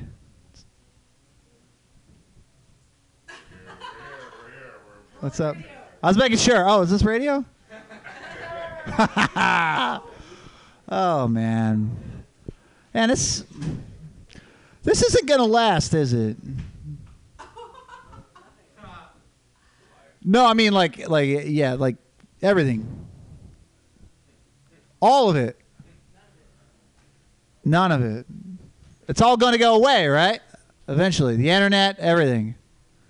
Everything we do to be remembered will be forgotten. Right? It's kind of crazy. Kind of scary. Well, there's one thing that won't go away pollution. So if you want to be remembered, pollute. Right? Right? Like, I'm not going to be remembered for comedy. I'm going to be remembered as the guy who killed all ducks, guys. Just ridding this world with those dirty little rapey birds. That's what I'm going to do. They rape. They force force sex just poison bread. That's how I'm gonna take them out. They're terrible. They rape those. That's terrible. Let's starting strong, guys. Talk about bird rape. There we go. On stage with torn pants too. Just I'm at that weight. I'm at that weight where I just like blow the crotch out of stuff, guys. But it like yeah, like I moved a whole soda machine by myself, and I was like. And when I was like moving, I was like, I hear the tear, and I'm like, no, not my stage pants. And that's exactly how it was, guys. I tore the fucking balls out of my pants. So now I'm here. That's how it is. That's how life is, man. Oh, I. Uh, I'm trying to be like I'm trying to like learn how to control my temperature, uh, temperature, my temper. Like I'm a pretty cool guy. Like I'm I'm cool. Like I'm not gonna lie, I'm pretty cool. Like on the outside, let's I'm perfect. Let's go ahead and face that, right? But I do have like moment. I have a moment where I'm not cool. Like I have one moment in life. I get road rage. I do. I'm I'm one of those people. I get road rage. It's not. It's not good. I say I, I have one word. I say uh, road rage in traffic, and uh, I don't condone it. It's not good. I yell faggot in traffic. It's just my go-to word. It's not right. It's not right to yell that word. I yell faggot in traffic. Here's the thing. Like I know I shouldn't be doing that, but du- I shouldn't be doing it doubly because I drive a short school bus every day, guys. I drive a short school bus every day. No soccer mom should have faggot yelled out the window from a bus, okay? Because the first thing in her mind is going, whoa, if he's calling me that in traffic, what is he saying to those kids? What is he saying to those kids? Right. Like I don't know. Like it's just that word. I got it from my dad. Like I like when I close my eyes and I think of uh, the, the word faggot. I don't think of like a gay couple. I think of somebody who doesn't know how to merge. That's what I think of. Somebody that doesn't understand the zipper. That's what it is. Every car has its place. Is what I'm saying. Yes, it's a bad man. Yeah, I drive a short school bus because I live on a school bus here in San Francisco. Okay, we can laugh at my lifestyle. All right, we'll do that. Yeah. No, I do. Like, I, I really do. Like, I, it's electively. It, it is electively. Like, I did electively. I'm not. I'm not homeless. I'm house free, guys. That's what I am. I am house free. Yeah, don't call me that. People call me like, hey, people all the like want to be all edgy, you know, like eh, they'll go, hey man, how's your van? I'm like, it's a bus. Don't dismiss my lifestyle. Okay, don't do that. I could stand up in mine. Okay, don't be like that. There's a bed. Here's the thing: you got to get used to people looking at you differently. Like we live on a bus, it's gonna happen. Nice man, nice timing. Nah, that's okay. Enjoy it. You did totally. Just that guy. All the yuck yucks are out the room now because of that guy. Oh, uh, uh, you know it, baby. You're talking to one. You're talking to one. All right. Guys, attention deficit disorder is a major deal. Clearly, he wasn't listening because I was not condoning it. I was making my behavior. Well, I'm not gonna fuck whatever. Fuck him. There was. Yeah. So where was I at? Talking about buses.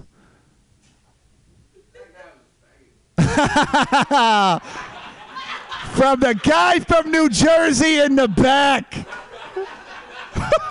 Jeez. No, no, no. It's not right.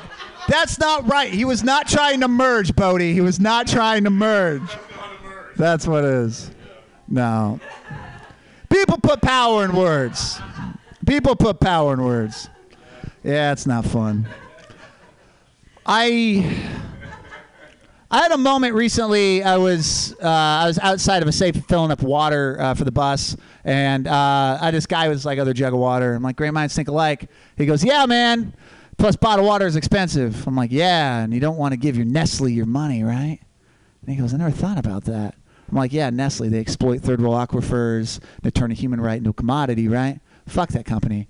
And he goes, that's another reason. And we high five. We go our separate ways.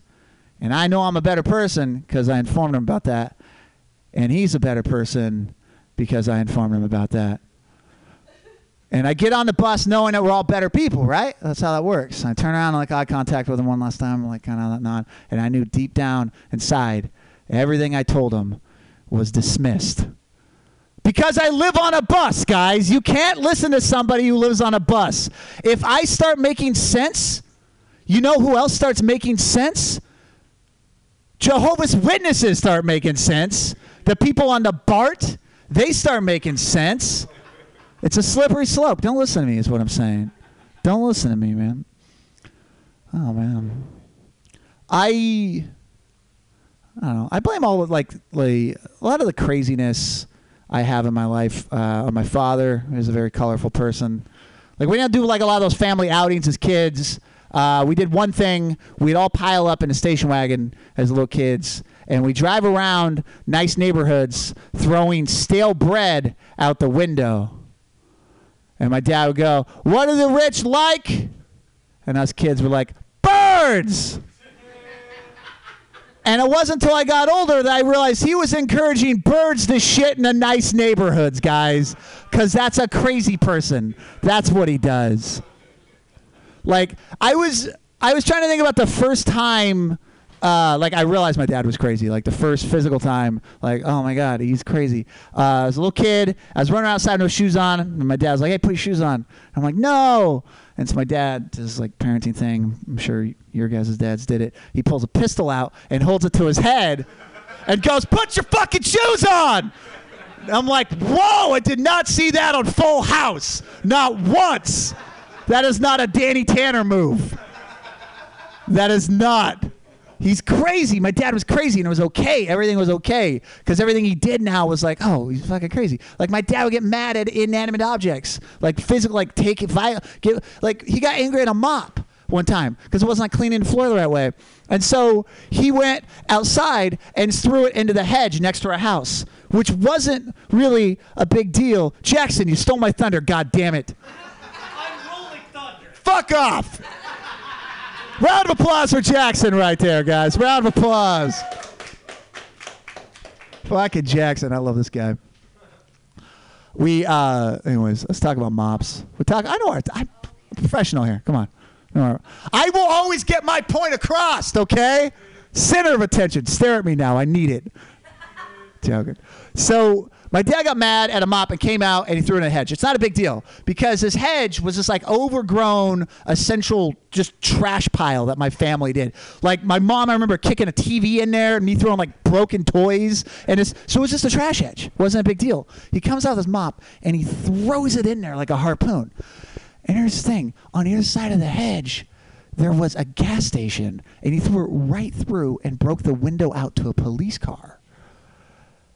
And this is like, mm, I was like, fuck, my dad's crazy. Is fucking five minutes later, there's a cop knocking on the door, holding his mop. And my dad opens the door, looks at the officer holding his mop, and the first thing out of his mouth is, God damn it, I can't get rid of that mop.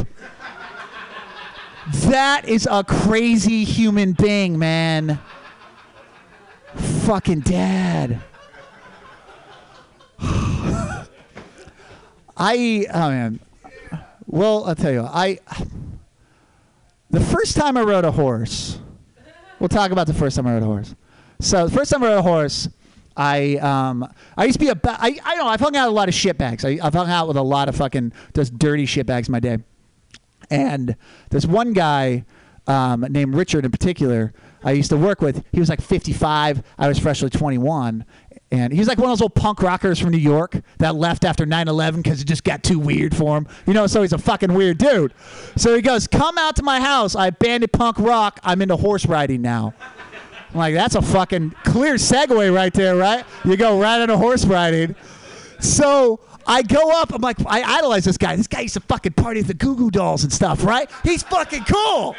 So, Goo Goo Dolls. So I go up to his ranch and I go in his barn. And I've never, it's, uh, I, I've never seen a horse in my life. I go in there, these two animals, and he goes, "That one's Harley Davidson. That one's Jim Beam. You're riding Jim Beam." And I'm like, all right. So no tutorial. Just I climb on it and we start walking around. It's like pasture. And he goes, you got it? I'm like, yeah, man. I can totally ride a fucking horse. Like City Slickers, fucking Phil Billy Crystal, whatever. You know, I'm feeling cool. He goes, good. We're riding to the pub. Riding to the bar on a horse? Okay. So we ride on this bar through this little town called Farger Lake, Washington. We ride down and we stop at the bar and we get off and we, we dismount and we tie up the horses outside. And Richard, Ford we go in there, he stops me. He goes, Hey, listen, man, the, the bartender side of the, the bar is kind of a celebrity. I don't want you to get crazy or anything. I'm like, Kind of celebrity? Who is it? He goes, It's Tonya Harding. And I'm like, like the professional figure skater that attacked Nancy Kerrigan, Tonya Harding. He goes, yeah, you know her. I'm like, yeah, who doesn't know Tonya Harding? I don't believe him. So I go inside. It's Tonya Harding, the bartender, guys. You know what happens when you attack another person and get exiled for professional figure skating? You wind up a bartender in Farger Lake, Washington, with horse stables on the outside of it. So we're in there and we're drinking, and this bar is packed, but Tonya has her eye, has her eye on Richard. Richard's a good looking guy. Like I said earlier, used to hang out with the Goo Goo Dolls. What former professional figure skater wouldn't want to fucking mouth fuck him? I'm not sure, or whatever. So she's hanging out, and the entire night she's like, Richard, um, will you play me a song, Richard? Richard, I want you to play me a song. And Richard's like, no, no, no. He keeps denying a song. And eventually she like corners him like, Richard, you need to play me a song. I've had a terrible night. And he's like, all right, darling, I'll play a song. This worked out really weird. Tonya Harding goes back and pulls electric bass guitar out from where the ice was stored at this bar and just hands it to him. No amp or anything. So he's just in this fucking loud bar going.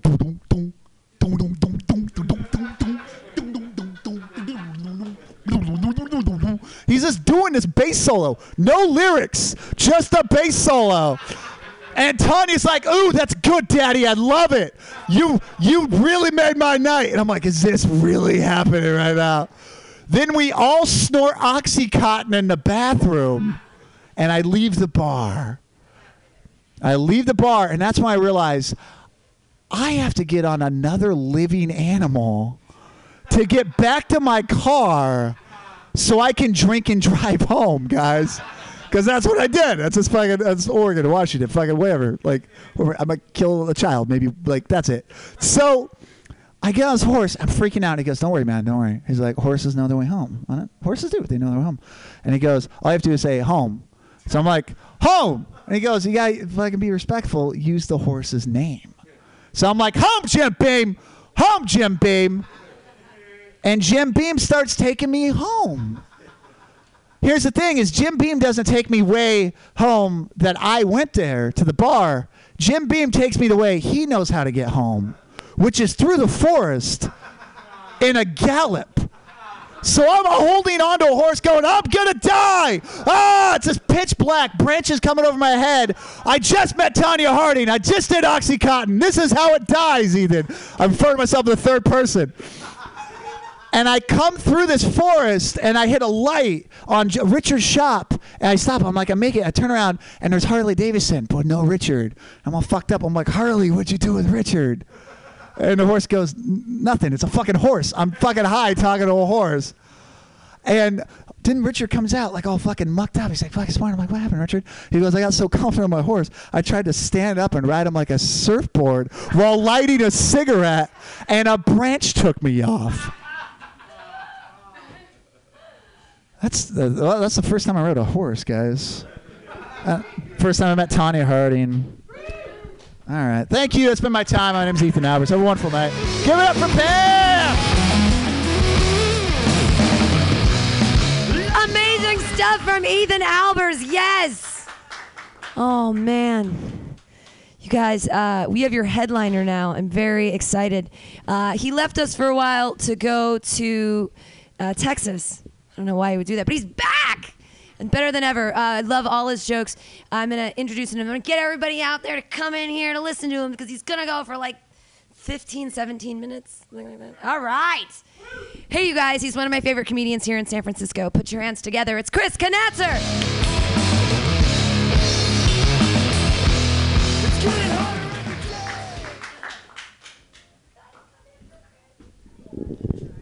All right.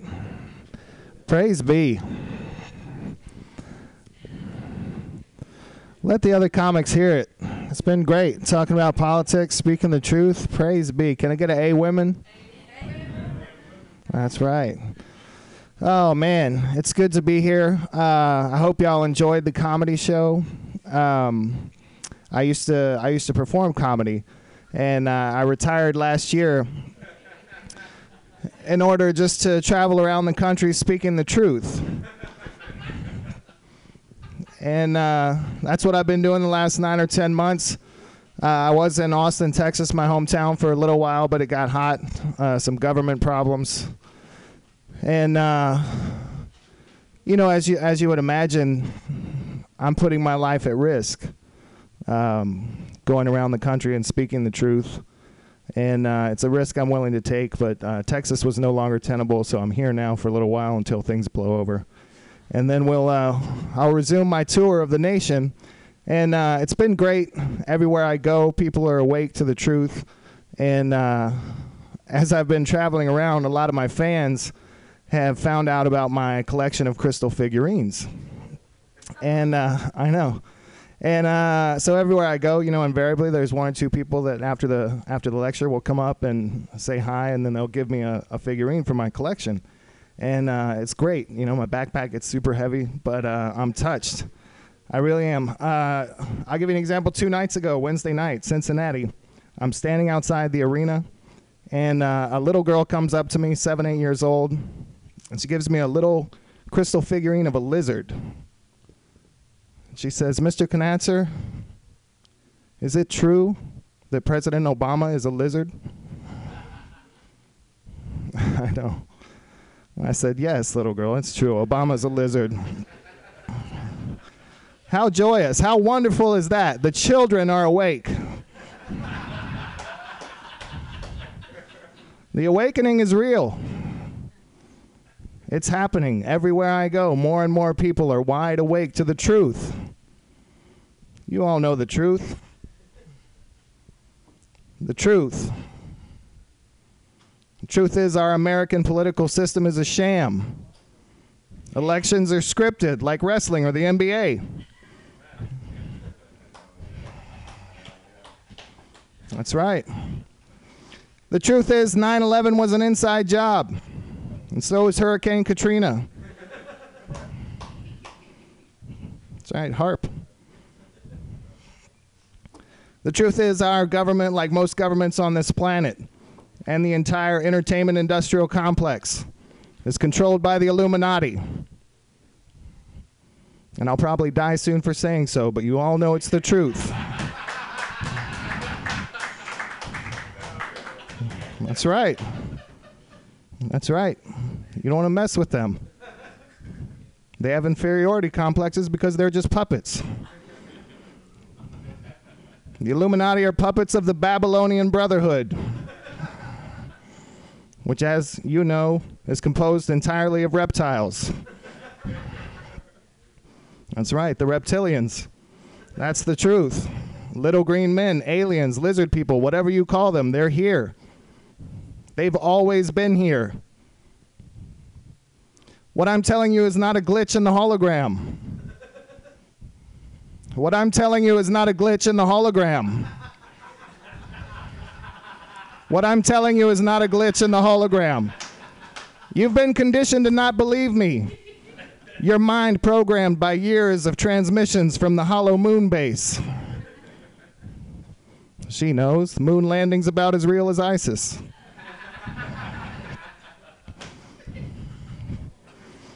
We're being poisoned every day by chemtrails. We're being poisoned every day by capitalism. The Super Bowl, World Series, Fox News, CNN, NBC, CBS, BBBJCIM. Head and circuses, all distractions. Keep our minds away from the truth. The reptilians are among us. You may know reptilians. You may be intimate with reptilians. I don't want to get too far off track, but just some warning signs if you're concerned about your relationship and you don't know why. Cold, emotionless sex. It's a warning sign. Does your partner complain of wild temperature fluctuations, always too hot or too cold? Could be a problem. Have you ever witnessed your partner drain a baby of its blood like a Capri Sun?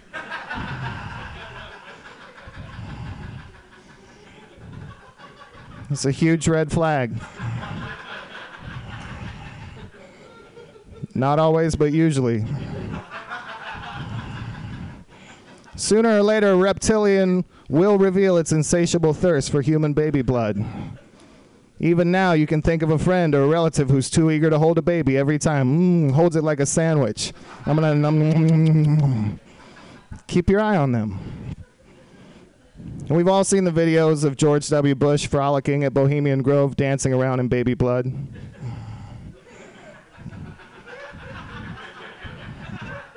I assume.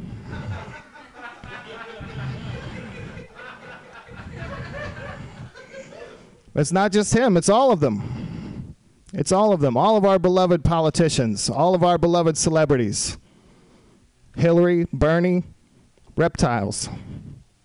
The new fun pope, it's a reptile. Taylor Swift, reptile. Oprah, reptile. LeBron, reptile. Willem Dafoe, human. That one. That one stumps both sides. That's true. Yeah, give it up for Willem Dafoe. Platoon was amazing. That's right. Love Willem Dafoe.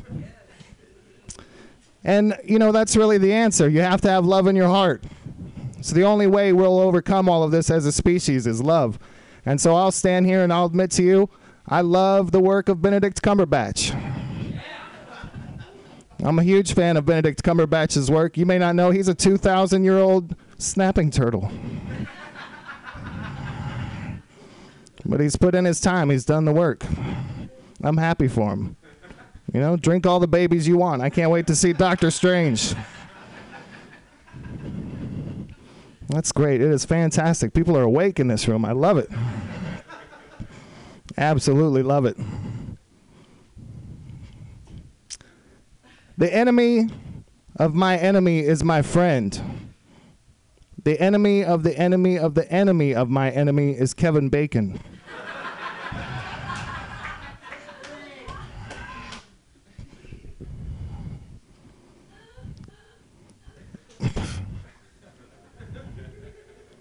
Do you know who probably dislikes farts the most?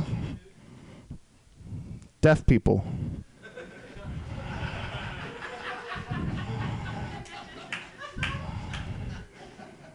That one always floats around the room for a second. Sorry, it's hard to transition away from conspiracy theories. We could talk about love. Um, I apologize for whoever's coming up next. This is always uh, this always kills the room. Feel free to get up and go have a cigarette if you get too depressed. I live it. You don't have to. Um, but let's talk about love. I, I should have learned everything I need to know about love from my last girlfriend. And, uh, and when I say last, uh, I don't just mean most recent. I think that's it. I think that's the final one. I think I'm good. I'm good now. And uh, uh, my girlfriend, we had so many problems. we really did, so many problems. One of the problems we had was uh, she was a stickler for grammar. Believe it or not, it fucked up our relationship. Uh, it made dirty talk impossible. I would I would nuzzle behind her and say, "Mmm, baby, want to fuck you so bad." She would give me that look, and I'd correct myself, uh, "Baby, I want to fuck you so poorly."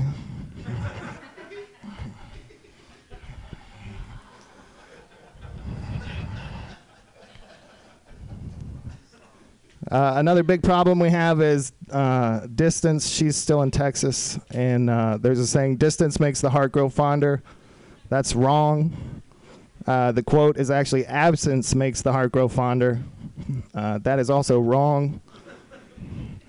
Absence makes a vacuum in the heart that can be easily filled with strange cock.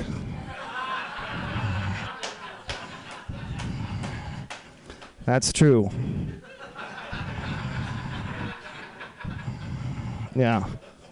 Yeah, I cannot I cannot stop gobbling up strange cock since we've been apart. Yeah. No, I'm I'm being coarse. Uh, you know, it keeps me from crying up here. I can save it till I get home, just barely. Um, no, the big I guess the big problem I've been I've been hiding from y'all. The the big problem was my girlfriend was a prostitute. Oh, thank you. I've been trying to find the humor in that for some time. Um,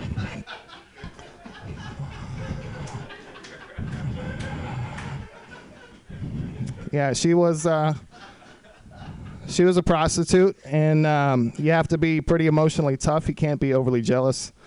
And uh, I think I did a pretty good job. She would, you know, she would come home from work every night exhausted, and uh, I would rub her feet, which I guess in retrospect was stupid. Is the only part she wasn't using. Um,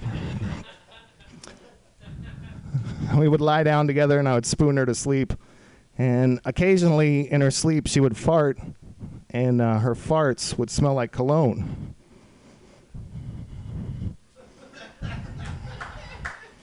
Now I know there's a pall of confusion and sadness. Everybody is slowly realizing the problem. That's right. Men do not put cologne on their genitals before they visit ladies of the night. It's from their wrists.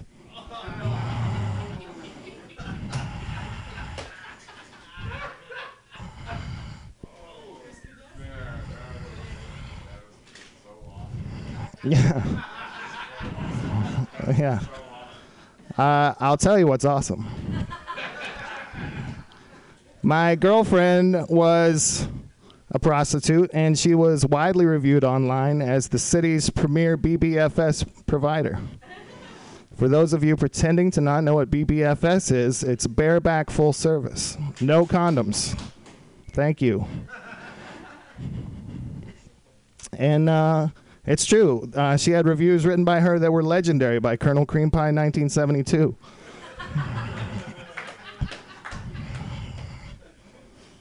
And the whole time she and I were together, we did not use condoms.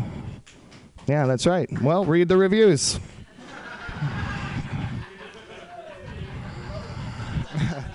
no, it wasn't me.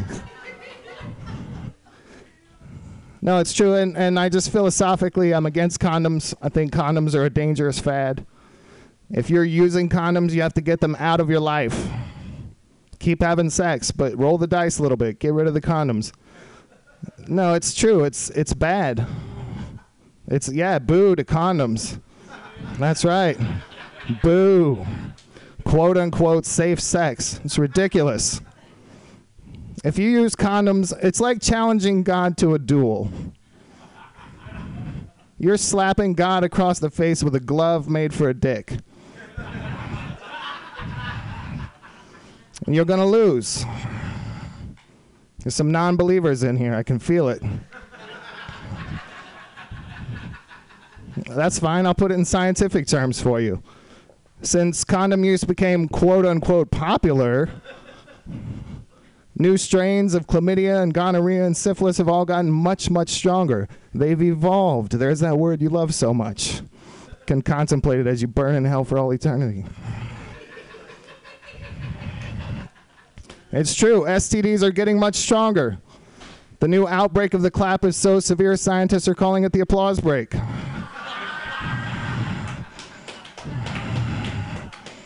Yeah. Yeah. That's right. Look how excited everyone is to raw dog it tonight. We can come together. Get condoms out of your life.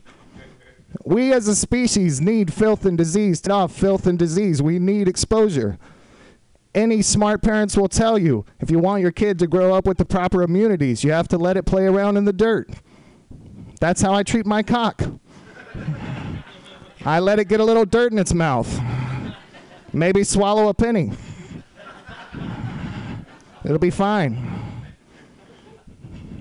And I know that in that last joke, I'm referring to my cock as a small child, uh, but I can't help it. They're still so cute at this age. Isn't it over yet for these poor people? One minute. All right, I'll uh, I'll tell you the truth about uh, about my cock. I haven't actually spoken to my cock in 17 years. It's true. My cock and I were in a very abusive relationship. It's absolutely true. I'm a feminist. I respect women. I love women. I honor their, uh, you know, I, I just, and my cock just thinks they're three story garages. It's disgusting. And we just don't, we don't talk about it. And uh, I'll, I'll give you an idea of how bad our relationship was. Uh, in much of my 20s, it was so crazy that when I would fuck somebody, I would somehow think it was my fault.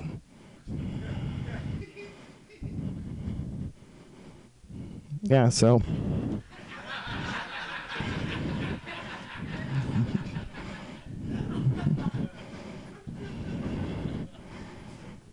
You know what I like to do is um, I like to slowly stroke it while I think about all the horrible, horrible things it's made me do over the years.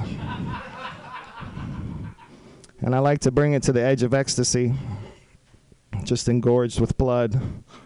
And I like to slam it in a door frame and then read a Doris Lessing novel. Because I'm a feminist. Thanks.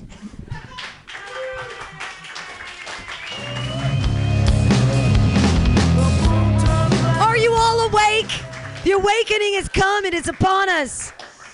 Sweet, you guys. Well, that was really great. That was uh, the very first Pamtastics Comedy Clubhouse showcase. It's going to be like this every Friday. Yay! Yay! I'm to take uh, every week.